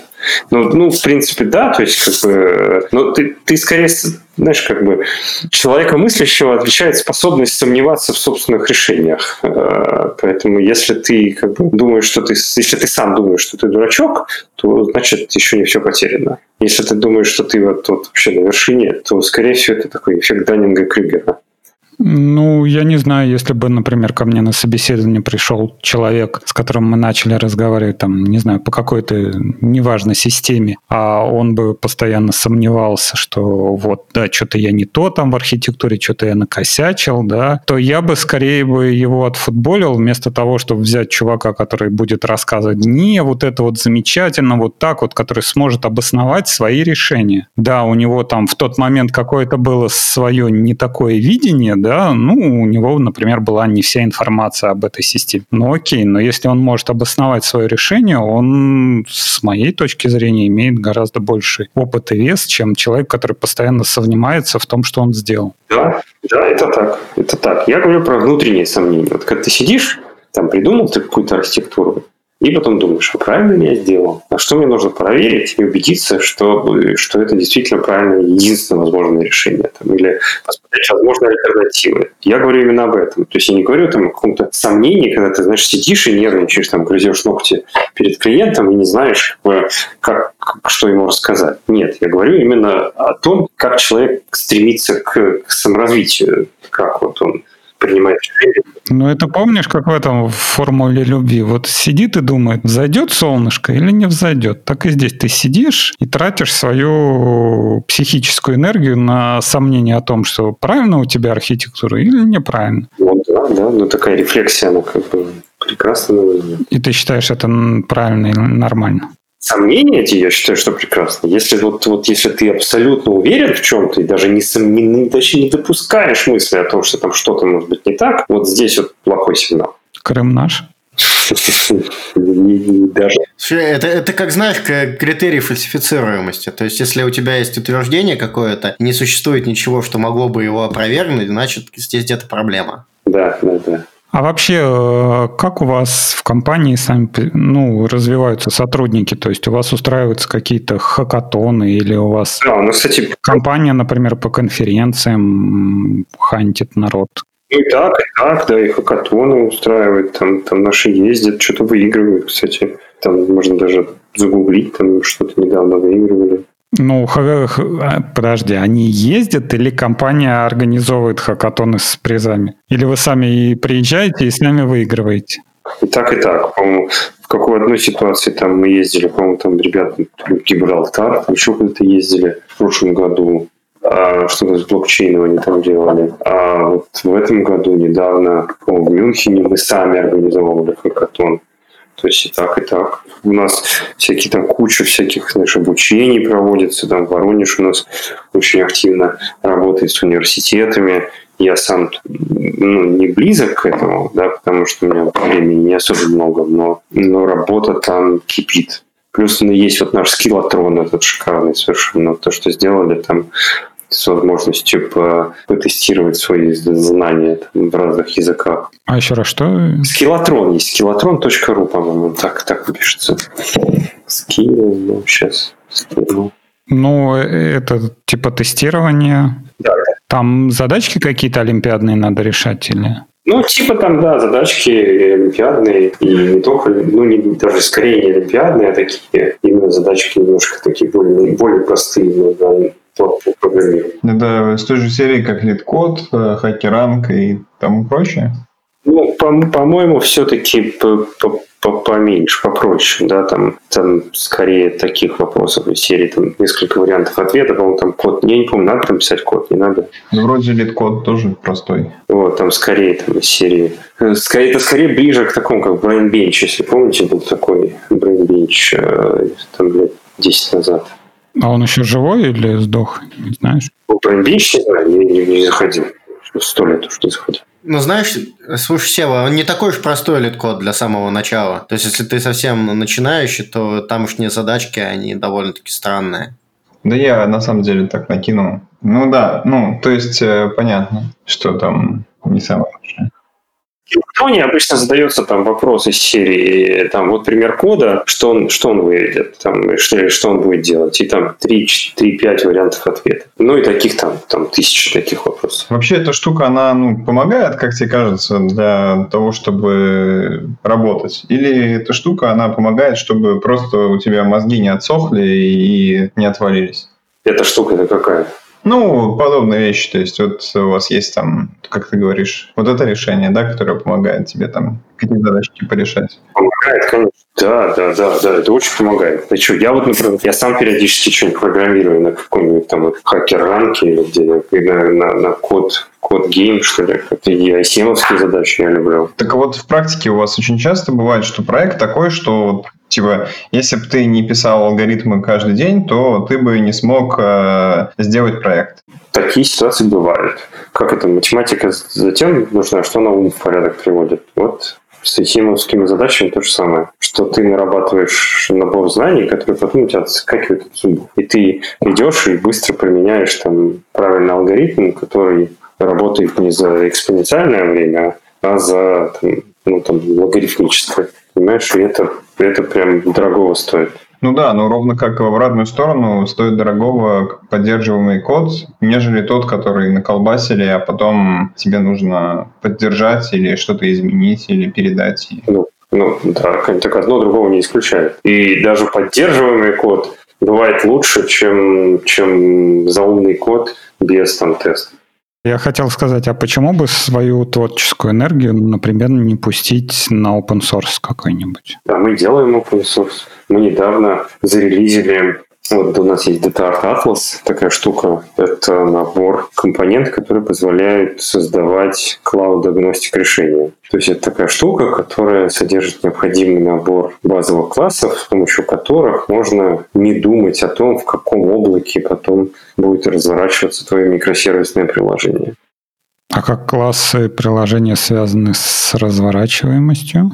А, ну, допустим, ты хочешь использовать нативные, нативные э, облачные сервисы, как то там Azure Azure Message Bus какой-нибудь, или там, Azure Data Tables, или что-то из, из, из Amazon, но при этом ты не хочешь завязываться на конкретное API конкретного облака. Ты хочешь иметь возможность, допустим, создать сервисы, да, а потом решить спустя какое-то время, куда ты хочешь задеплоить. Ты хочешь их там сервис фабрики задеплоить, или ты хочешь их в виде э, Kubernetes кластера поднять в Docker е, либо ты хочешь их превратить там, вообще и on-premise задеплоить в виде там, не дай бог, Windows service приложений. Э, вот наша инфраструктура как раз-таки создает тебе необходимый слой абстракции, когда ты думаешь, ты пишешь бизнес-код, а то, что обеспечивает тебе правильную, правильную работу на нужном окружении, в нужном окружении уже, уже написано для тебя. А разве есть какой-то такой прям прямой mapping между сервисами, там, не знаю, у Azure а, там, не знаю, очереди, например, да, мапится на то же... Ну, MQP-то поддерживает все на MQP это поддерживают. Соответственно, ну, в целом, там тот же Mass позволяет работать там с разными транспортами, да, там каким-нибудь Rabbit и с тем же Azure Service Bus. Не, ну, например, а MQP, если ты на Амазоне, я так понимаю, это ActiveMQ. А если брать какой-нибудь сервис типа SQS или тот же самый, там, не знаю, Kinesis, например, на уровне абстракции, на уровне абстракции, которая нужна тебе для отправки сообщений, это из серии там в определенный топик отправить сообщение и подписаться на получение. То есть он API, который тебе нужен в рамках твоего приложения, существенно меньше, чем там. То есть мы не говорим о менеджмент API конкретного, конкретного инстанса, конкретного сервиса. Мы говорим о операционном API, с которым ты работаешь во время работы этого сервиса. То есть и мы пытаемся строить вот этот базис. Ну, понятно, что он минимальный, и понятно, что там есть сложности с тем, что не все однозначно имеет одинаковый, одинаковый эквивалент и там, и там. Но вот мы стараемся, мы пытаемся такой написать, такую абстракцию, чтобы можно было с малой кровью мигрировать между облаками и on-premise инсталляциями. Не, ну, ну, я не знаю, но, например, в Java это очень распространено, когда э, пишутся такие э, как это, универсальные оболочки, да, то есть, ну, например, для логинга. Э, есть разные системы логинга, и там есть какой-нибудь commons логинг, да, но проблема в том, что, во-первых, э, вот этих вот универсальных абстракций становится много, да, это как мы разработа, разработаем еще один новый стандарт, который будет включать все. Ну вот окей, теперь у нас есть 13 одинаковых стандартов, которые делают то же самое. Это, во-первых, а во во-вторых, очень часто такое бывает, что через эти оболочки протекают абстракции. То есть, ну, например, если ты там делаешь оболочку над какой-нибудь очередью, да, то амазоновская очередь, например, там поддерживает только пулинг, да, то есть надо делать лонг-пулинг, чтобы получать сообщения, да, а какой-нибудь AMQP, э, он там пушит сообщения, да, прям в коннект, и не надо э, постоянно опрашивать. И получается, с одной стороны, ты можешь вот эту вот эту реализацию запихнуть в оболочку, да, то есть э, у тебя будет один интерфейс на получение сообщений, но при этом э, у тебя само бизнес-приложение будет работать немного по-другому и, скажем так, неправильно работать. При этом непереносимость э, между системами. То есть изначально, например, ты делаешь архитектуру, да, ты, я так понимаю, у тебя, ну, вернее, у вас основная идея была, что собирать какую-то такую архитектуру быстро из кубиков, да, и данные перетекают из одного...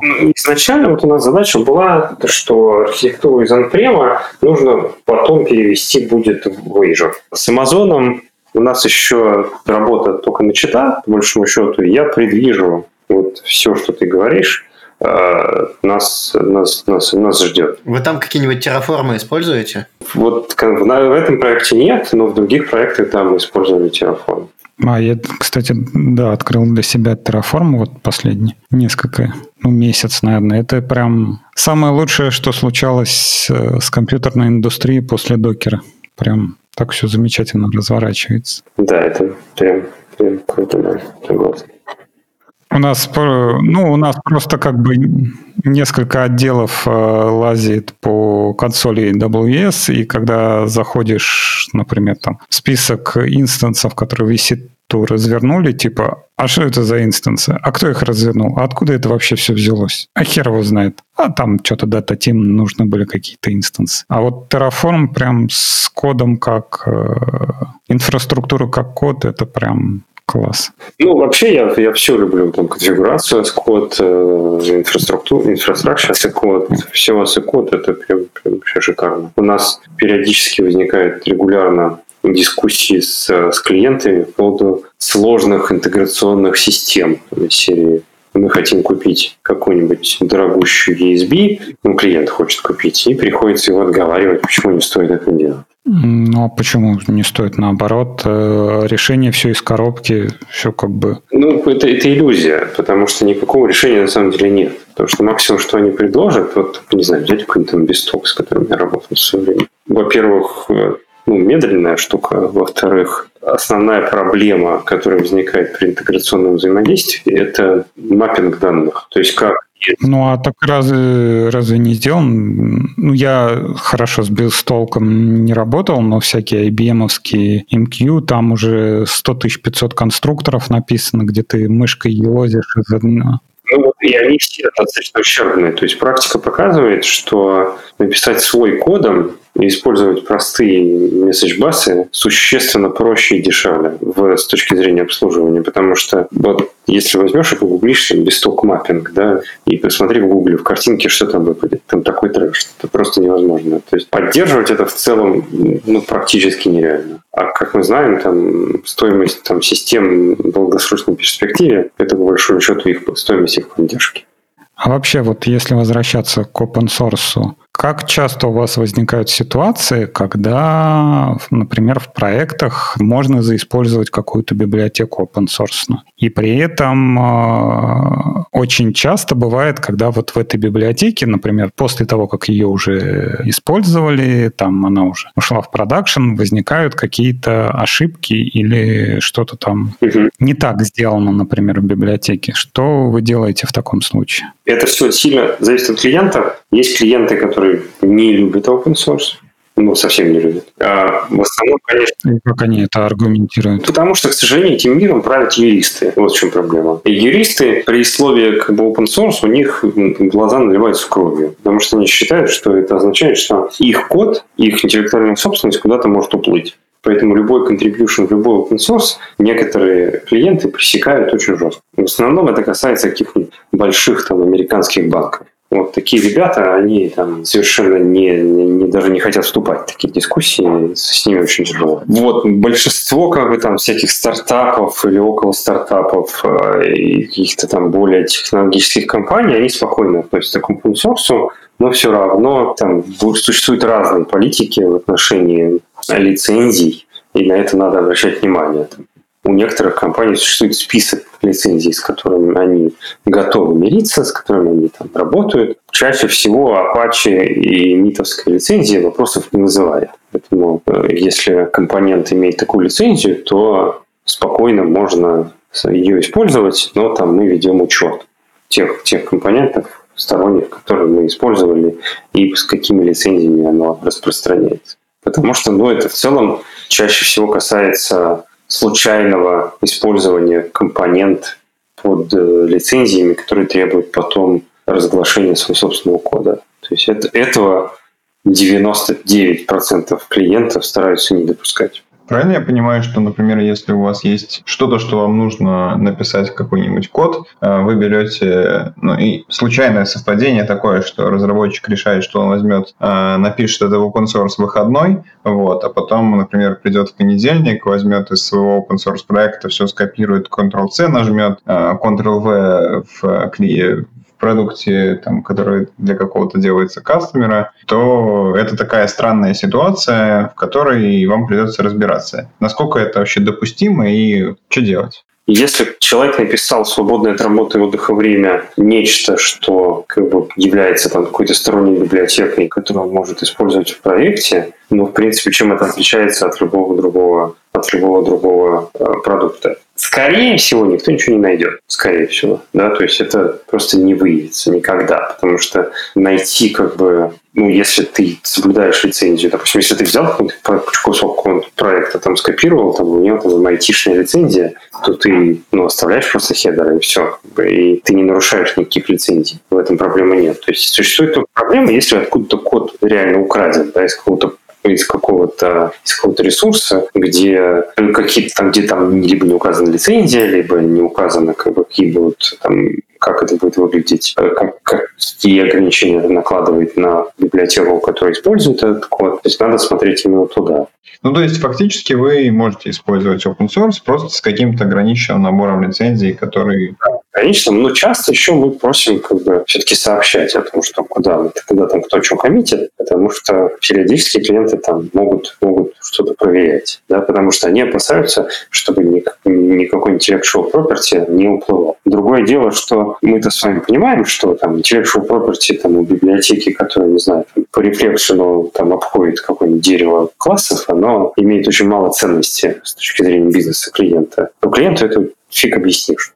Поэтому... Не, ну а какая разница? Вот Amazon же свой там API патентовал. И реализация того же самого API, по-моему, закрыта. Я не помню, чем закончились вот эти терки между Амазоном и, и кем-то там еще. По-моему, Google, что ли, реализовал в своем облаке этот API. Что-то там такое было. А такой же, такой же API реализовал? Так API же не, нельзя вроде как патентовать, это же идея API. Да. Идея так нет, а вот вроде как они и патентовали. Ну, хорошо, а Oracle, Google, Java API, то же самое. А, Java API там сложнее, потому что они куски кода скопипастили, это, это сложнее. То есть вот та часть иска, которая была именно про API, про, ну там, сигнатуры методов, например, а, они ее протестовали. А та часть, которая была скопипащена, они ее возродили. Собственно, иск был против этого в случае Гугла. Поэтому мне интересно все это дело. Еще интересна такая штука, что вот э, ты сказал, Слав, что метовская лицензия, она нормально э, юристами проходится. Но это, оказывается, какие-то не очень хорошие юристы, потому что МИД от Apache 2 в корне отличается тем, что Apache 2 он передает тебе право пользоваться патентами, которые в коде заложены а MIT тебе не передает ничего. Поэтому если ты просто юзаешь произвольный код под MIT, это такое, короче, кошка в коробке. Она может выстрелить, а может нет. Я просто не, не очень большой специалист, как бы я считаю, что такие вещи на, по лицензии должны быть специализированные люди. Вот. Что-то ты, Олег, по-моему, нагнал. Не, не, не. Я именно этим вопросом сильно интересуюсь, и поэтому нет, я не нагнал. Гляди, ну, я не знаю, вот у меня была библиотека, которая для Джиры, которая была под МИД лицензией. У меня ее Atlassian просто спер, и все. Сказали, а лицензия позволяет нам брать твой код, главное не писать, что это... А гляди, в американском... Не использовать твою фамилию в, это, в качестве рекламы, и все. А вполне возможно, они правы. Гляди, я сейчас объясню. В американском патентном праве есть как минимум три раздела. Есть копирайт, который вот, собственно, на код. Есть э, Mark? Ну, понятно, названия всякие коммерческие. Э, и есть патенты. И если ты, например, в своем замечательном коде, который забрал там Atlassian или еще кто-то, э, использовал какую-то супер идею, например, я не знаю, э, как э, решать инфополные задачи за линейное время, то вот, вот эту штуку, если она покрыта патентом, вот ее они скопировать не могут. Они, они могут скопировать код сам. За набор буквок их не штрафуют. А вот за использование запатентованной идеи, которая лежит за этими буковками, ну, могут. Ну, окей, там не было, соответственно, никаких патентов, просто была open source библиотека. Да-да-да, э, э, это все правильно. То есть она там развивалась как-то, все это было, а они просто взяли, все это скопировали. Ну, а что, у вас там и нет никаких патентов, гуляй Вась. Я говорю, ну вы хотя бы там в open source комитете поддерживаете. А, гляди, ну, а когда ты, например, посмотришь, что какая-нибудь корпорация Microsoft делает, то внезапно окажется, что Microsoft Research патентует бесконечное количество идей, и он продолжает их патентовать. Поэтому, когда ты берешь, например, э, какой-то код компании Microsoft, даже если он под лицензией MIT, там внутри может быть огромное количество запатентованных идей. Это опасная штука, если это Microsoft. Угу. Ну, смотри, тут вот есть такой сайт прекрасный, tldrlegal.com. Тут кратко про лицензии. И вот я посмотрел по МИТу, ты обязан включать копирайт и обязан включать текст лицензии. Больше ничего у тебя нет никаких обязательств. Все, все правильно. Ну, ты, ты, а, значит, код, который покрыт лицензией МИД, он рассматривает только ту часть законодательства, которая копирайт. А та часть законодательства, которая патент, она ей никак не регулируется. То есть то, что там лицензия МИД, она тебя никак не защищает от патентных нападок в суде. Это важная штука. А Apache защищает. Ну, так, на всякий случай. Ну, хорошо, спасибо. Буду... Ну... И тут стало подгорать. Вспомнил, начал судорожно искать, где же он использовал open source проект. Ну, я так я попытался вспомнить, да, последний, последний библиотечку, я помню, мы брали, она была апачевская. Ну, ну, это же очень редкая ситуация, что ты какой-то там конкурент Microsoft, и Microsoft тебя будет убивать э, с помощью таких хитрых нападок, правда? Ну, правда, да. Ну, просто тоже, понимаешь, что ты даже переживаешь не за то, что а, там там Детар, вот какая-то проблема. Скорее всего, Детар отбрехается, как бы, и ничего ему не будет. А вот там не хочется клиента подставлять. Не, ну а клиенты, вы же разрабатываете какую-то внутреннюю систему для того же банка, там, не знаю, какой-нибудь трекер. Ну, да, да. Он никогда Конечно. наружу не выйдет, э, даже если он выйдет какой-нибудь веб-мордой, то он же не будет поставляться никуда, поэтому что там внутри, какая хрен разница, какие-либо вы дернули. Да, да, это правда. Слав, а, кстати, вот э, есть, скажем так, мнение, назовем это так, то есть как человека, который крутится вокруг IT и смотрит за последними новостями, ей, у меня начало создаваться впечатление, что Microsoft как-то вот поменяла свое отношение и с разработчиками, и как-то оно с, э, стало такое более дружелюбное с для разработчиков не только на их платформе. Ну, это, конечно, так. Это, конечно, так, вот, потому что, как там зовут этого нового, там, Нельсон? Наделла, Сатя, по-моему. Сатя Наделла. Да, Наделла. Вот, он он, конечно, принципиально поменял стратегию развития компании, и Microsoft понял, что вот Windows, он не тот. И на, на, на там, в серверных инфраструктурных решениях Windows делать нечего. Поэтому Дальше я не удивлюсь, если в ближайшие годы мы увидим э, от Microsoft операционную систему, которая построена по принципу macOS, когда взяли ребята, там, по FreeBSD они взяли или что они взяли, я не помню и, и сделали над ней красивую, красивую графическую настройку. Вот я вот вообще легко верю в такой сценарий, что Microsoft выпустит свою новую операционную систему, построенную по такому же принципу. Ну, если там для внешнего наблюдателя это все выглядит как, например, покупка GitHub, релиз, Visual Studio Code, там, не знаю, например. Они начали, начали понимать, что рынок винды, он сокращается.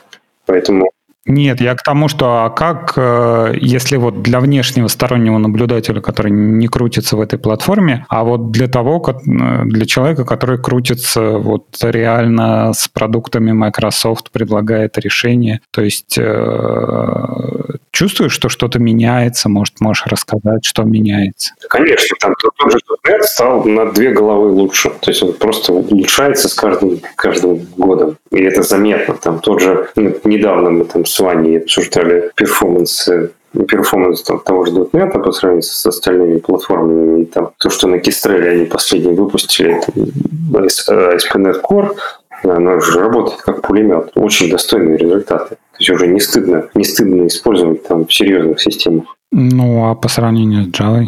Так там вот... Там, не стыдно или еще стыдно? Не стыдно, нет. По сравнению с Java нет. То есть, как бы, я считаю, во-первых, что C-Sharp как сам по себе язык, он лучше, чем Java. Ну и инфраструктурно сейчас тоже активно Microsoft догоняет то, что все, что они сейчас делают, они выложили на GitHub open source, и, на мой взгляд, все очень правильные шаги. А вообще, вот э, я помню, ну это, наверное, давно было, лет 10 назад, может меньше, окей, не буду врать. Вот, очень много всяких э, джавских проектов, э, типа G-Unit, э, Maven, Анта, они все мигрировали на... А, Hibernate, э, все мигрировали на .NET платформу и добавляли себе в названии первую букву «Н». Как сейчас выглядят эти проекты и вообще они как-то выжили? И активно развиваются. То есть, ну, что-то, что-то, что-то выживает, там что-то, что-то нет. Про Hibernate я что-то давно уже не слышал. Часть из них приобрела свои собственные названия. Там какой-нибудь, ну, такие вот явные порты, которые, которые сделали, это э, а, INTLR, допустим, есть порт, по-моему, есть что-то еще, какие-то порты, но, но в целом из-за богатства, из-за э, богатства комьюнити, конечно, э, многие разработки в .NET, они получали свое вдохновение из Java разработок. Это, это, это бесспорно, это так. Вот. То, что там люди избирали такие имена, незамысловатые прибавляют две буквы, окей. Ну, сейчас просто так сложно сходу вспомнить, что там, там... А были примеры, когда наоборот мигрировали с C-Sharp, например, на Java? Ну, я так не вспомню, честно говоря. Мне кажется, нет. Ну, то есть я не помню. Слушай, а вот, э, например, э, тоже, опять же... А, кстати, вот есть же прекрасная Akka.net, да, которая, которая из обычной Аки со скалы там, переписана на .NET. Сейчас, правда, есть уже Microsoft Orleans. Ну, это миграция с э, Java на .NET. Да, да, да. Не в... Это же не, об... не в обратную сторону. Или ты просто вспомнил? Я просто вспомнил. А, окей.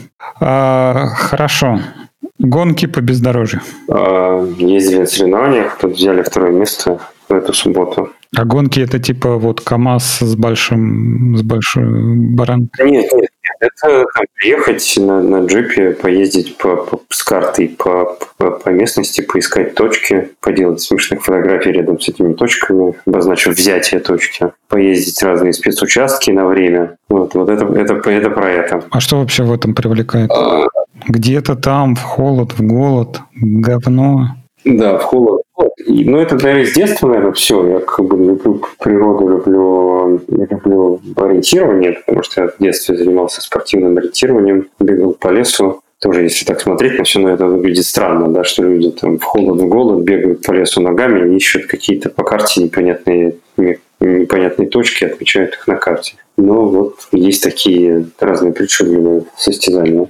Ну, да, это совершенно не странно. Я от гопника в детстве убегал так. Вот. И ну, у меня почему-то как-то, видимо, детство прошло безоблачно. Я с гопниками, если встречался, то, по пару раз всего. То есть как-то все совсем было ну, ты вряд ли отмечал места на карте, где ты пробегал в это время.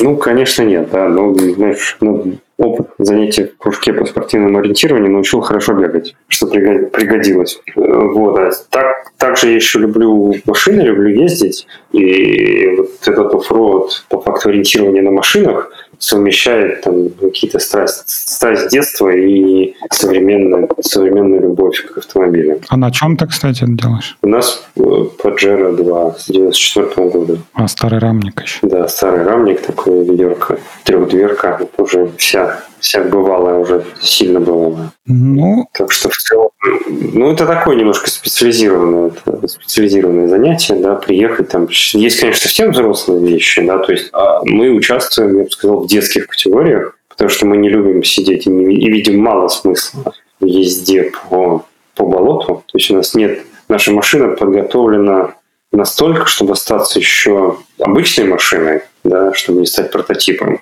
но уже иметь возможность где-то поезжать. То есть на какие-нибудь Ладоги мы не поедем, всякую волчью петлю мы тоже не ездим. Это все очень для нас страшно и, и, и серьезно. То есть мы, мы любим ездить по, по дорожкам, искать точки, делать это на время. Там иногда любим там, завязывать в какую-нибудь грязи. Но без фанатизма. То есть такой европейский вариант. Ну, быть, да. Такой в Европе, наверное, там еще более лайт, но проехать по болоту круг и на время мы не понимаем, зачем это. Мы там, скорее не, ну там э, тоже как бы не всегда на время. Ну, я, опять же, не участвовал, я видео очень много смотрел на Ютубе, как там, не знаю, Нива какая-нибудь погружается по самую крышу, там, в говнище, там, ну, вот это, да. Разбрызгивая все, вылазит вот это. Когда затекает в машину, это уже не наш вариант. У нас как бы заканчивается до уровня дна, я так скажу. А когда уже выше дверей, уже все, мы уже туда не полезем. Окей. А, Будем заканчивать? Да, давайте. Что-то еще хотели спросить? Там, там было что-то еще в списке нас, нашего плана. Еще хотел про образование вот немножко рассказать. На самом деле, такая больная тема. У нас, ну и вообще при в целом в индустрии, на мой взгляд, мало людей с профильным образованием. То есть вот людей, которые заканчивают... А что для тебя профильное образование? Ну, э, политех, там, факультет технической кибернетики, программные системы. Ну, это же такого профиля нет сейчас. М, Ну, Это я не знаю, как сейчас это он 20 лет назад был тогда. Там, так или иначе, очень много людей, которые там заканчивают матмех, приходят и думают, что они программисты. Вот. Но там начинаешь копать, и выясняется, что ну, теорию построения компиляторов мы не знаем, сложность алгоритмов мы не понимаем и так далее. Ну, теория, теория компиляторов, ну, я не знаю, я вот в аутсорсе провел довольно много времени, вот, и, в принципе, в 99,9% случаях ни одному из клиентов, в принципе, даже близко это не нужно было. Про приведение ума в порядок, это вот из той же области, да, там про сложность.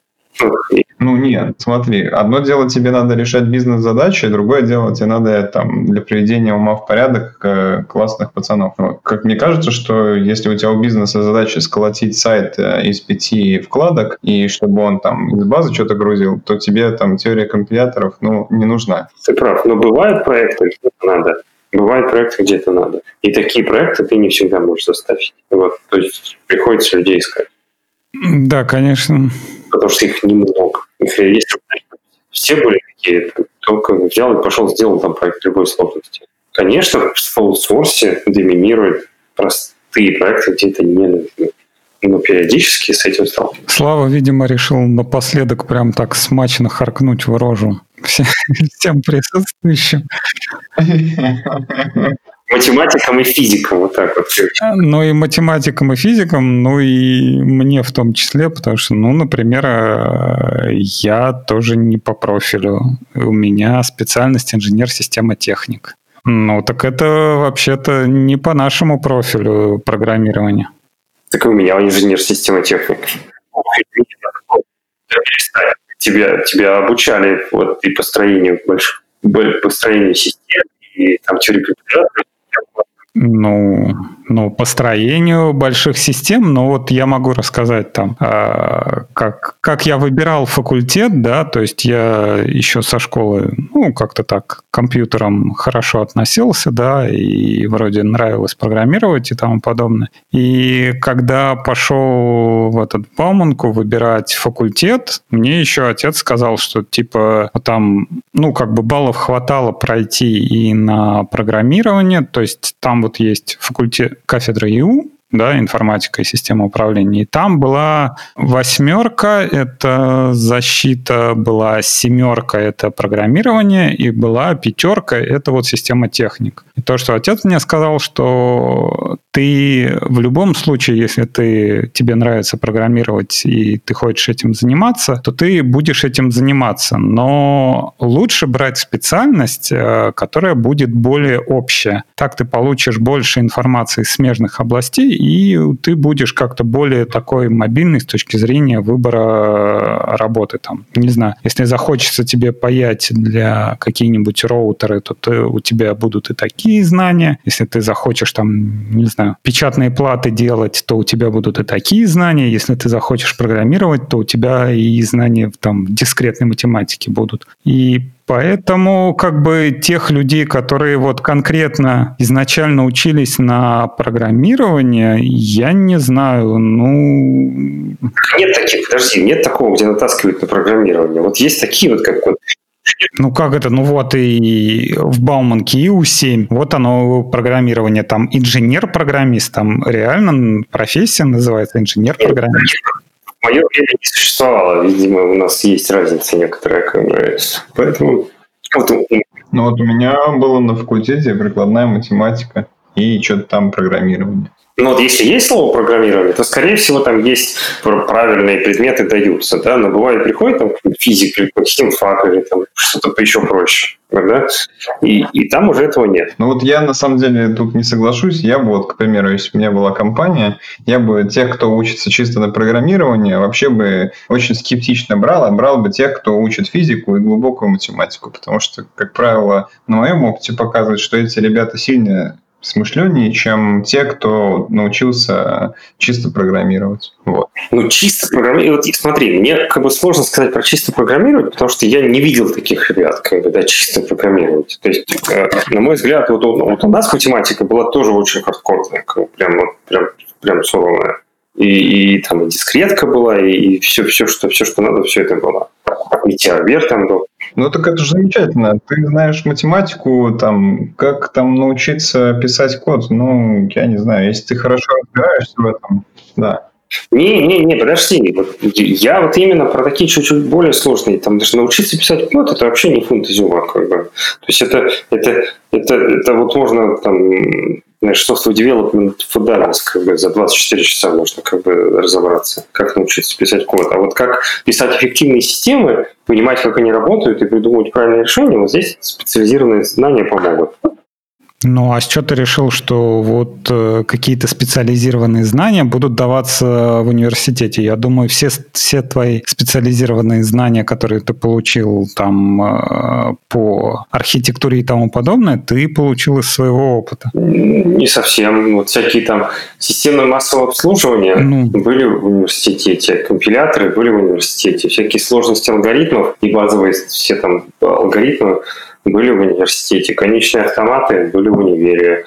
Господи, сейчас я прям, прям не вспомню все.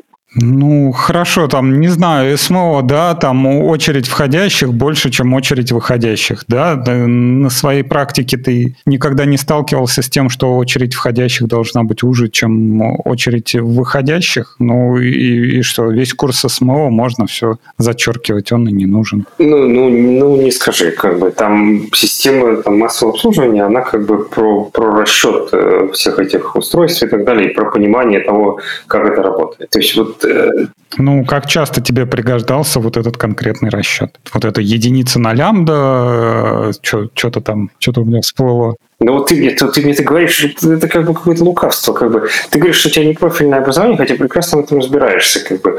А я тебе говорю, что про то, что как бы, приходят люди, которые вообще не понимают, о чем ты с ними разговариваешь. Mm.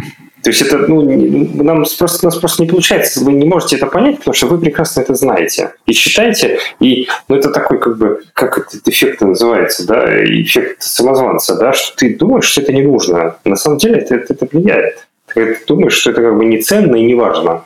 На самом деле это, это это, это реально полезно. Не, ну это можно так, это, знаешь, как это, тупому не объяснишь, что ты тупой. Тут как бы он там со своей точки зрения, ему кажется, что там... Да он не тупой, почему он тупой-то?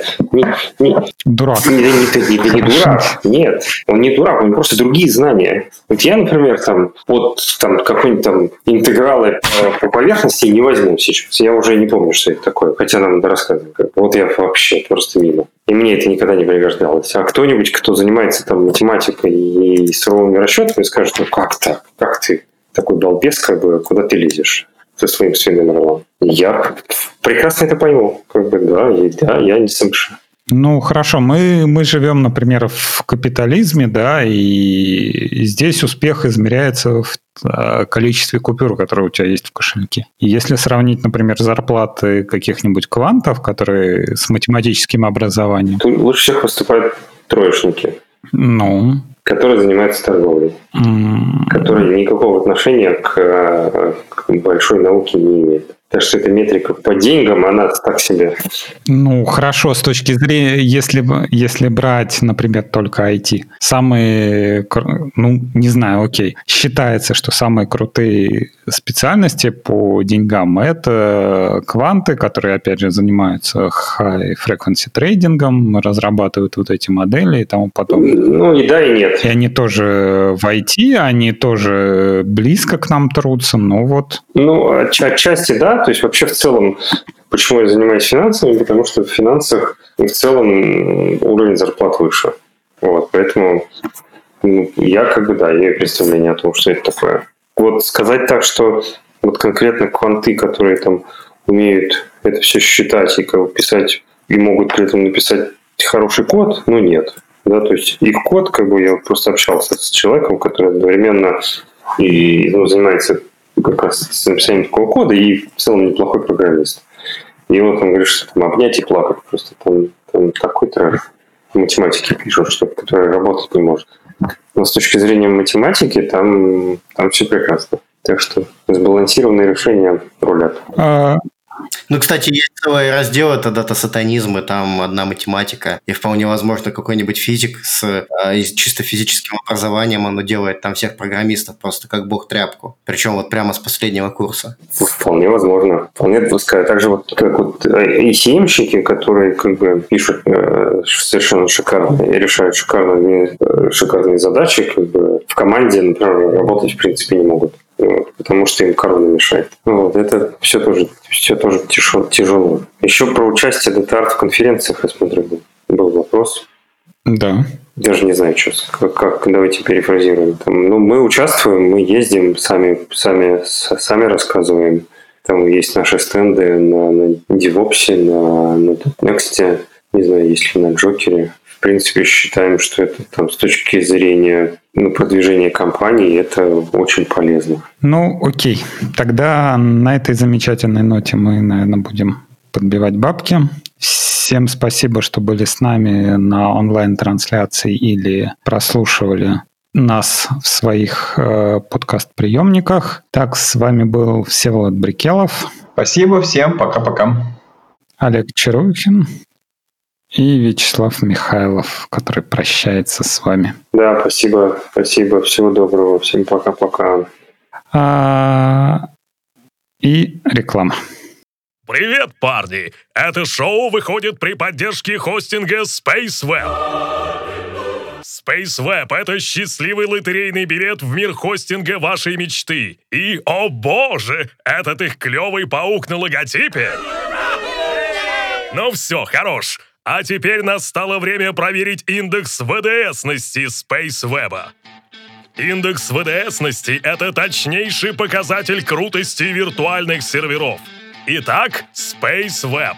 Значит, ВДС на КВМ. Хорошо. Серверы с SSD-дисками? Есть. Размещены в России? Есть. Это, кстати, важно. Не забываем про FZ-242. Да еще и цена от 299 рублей в месяц. И это за сервер с двумя ядрами, гигом оперативки и хардом на 10 ГБ. ВДСность SpaceWeb зашкаливает. Плюс бесплатная защита от DDoS, 2 IP и автоустановка ASP. Ого-го, да это настоящий Мерседес среди ВДС. Помчали!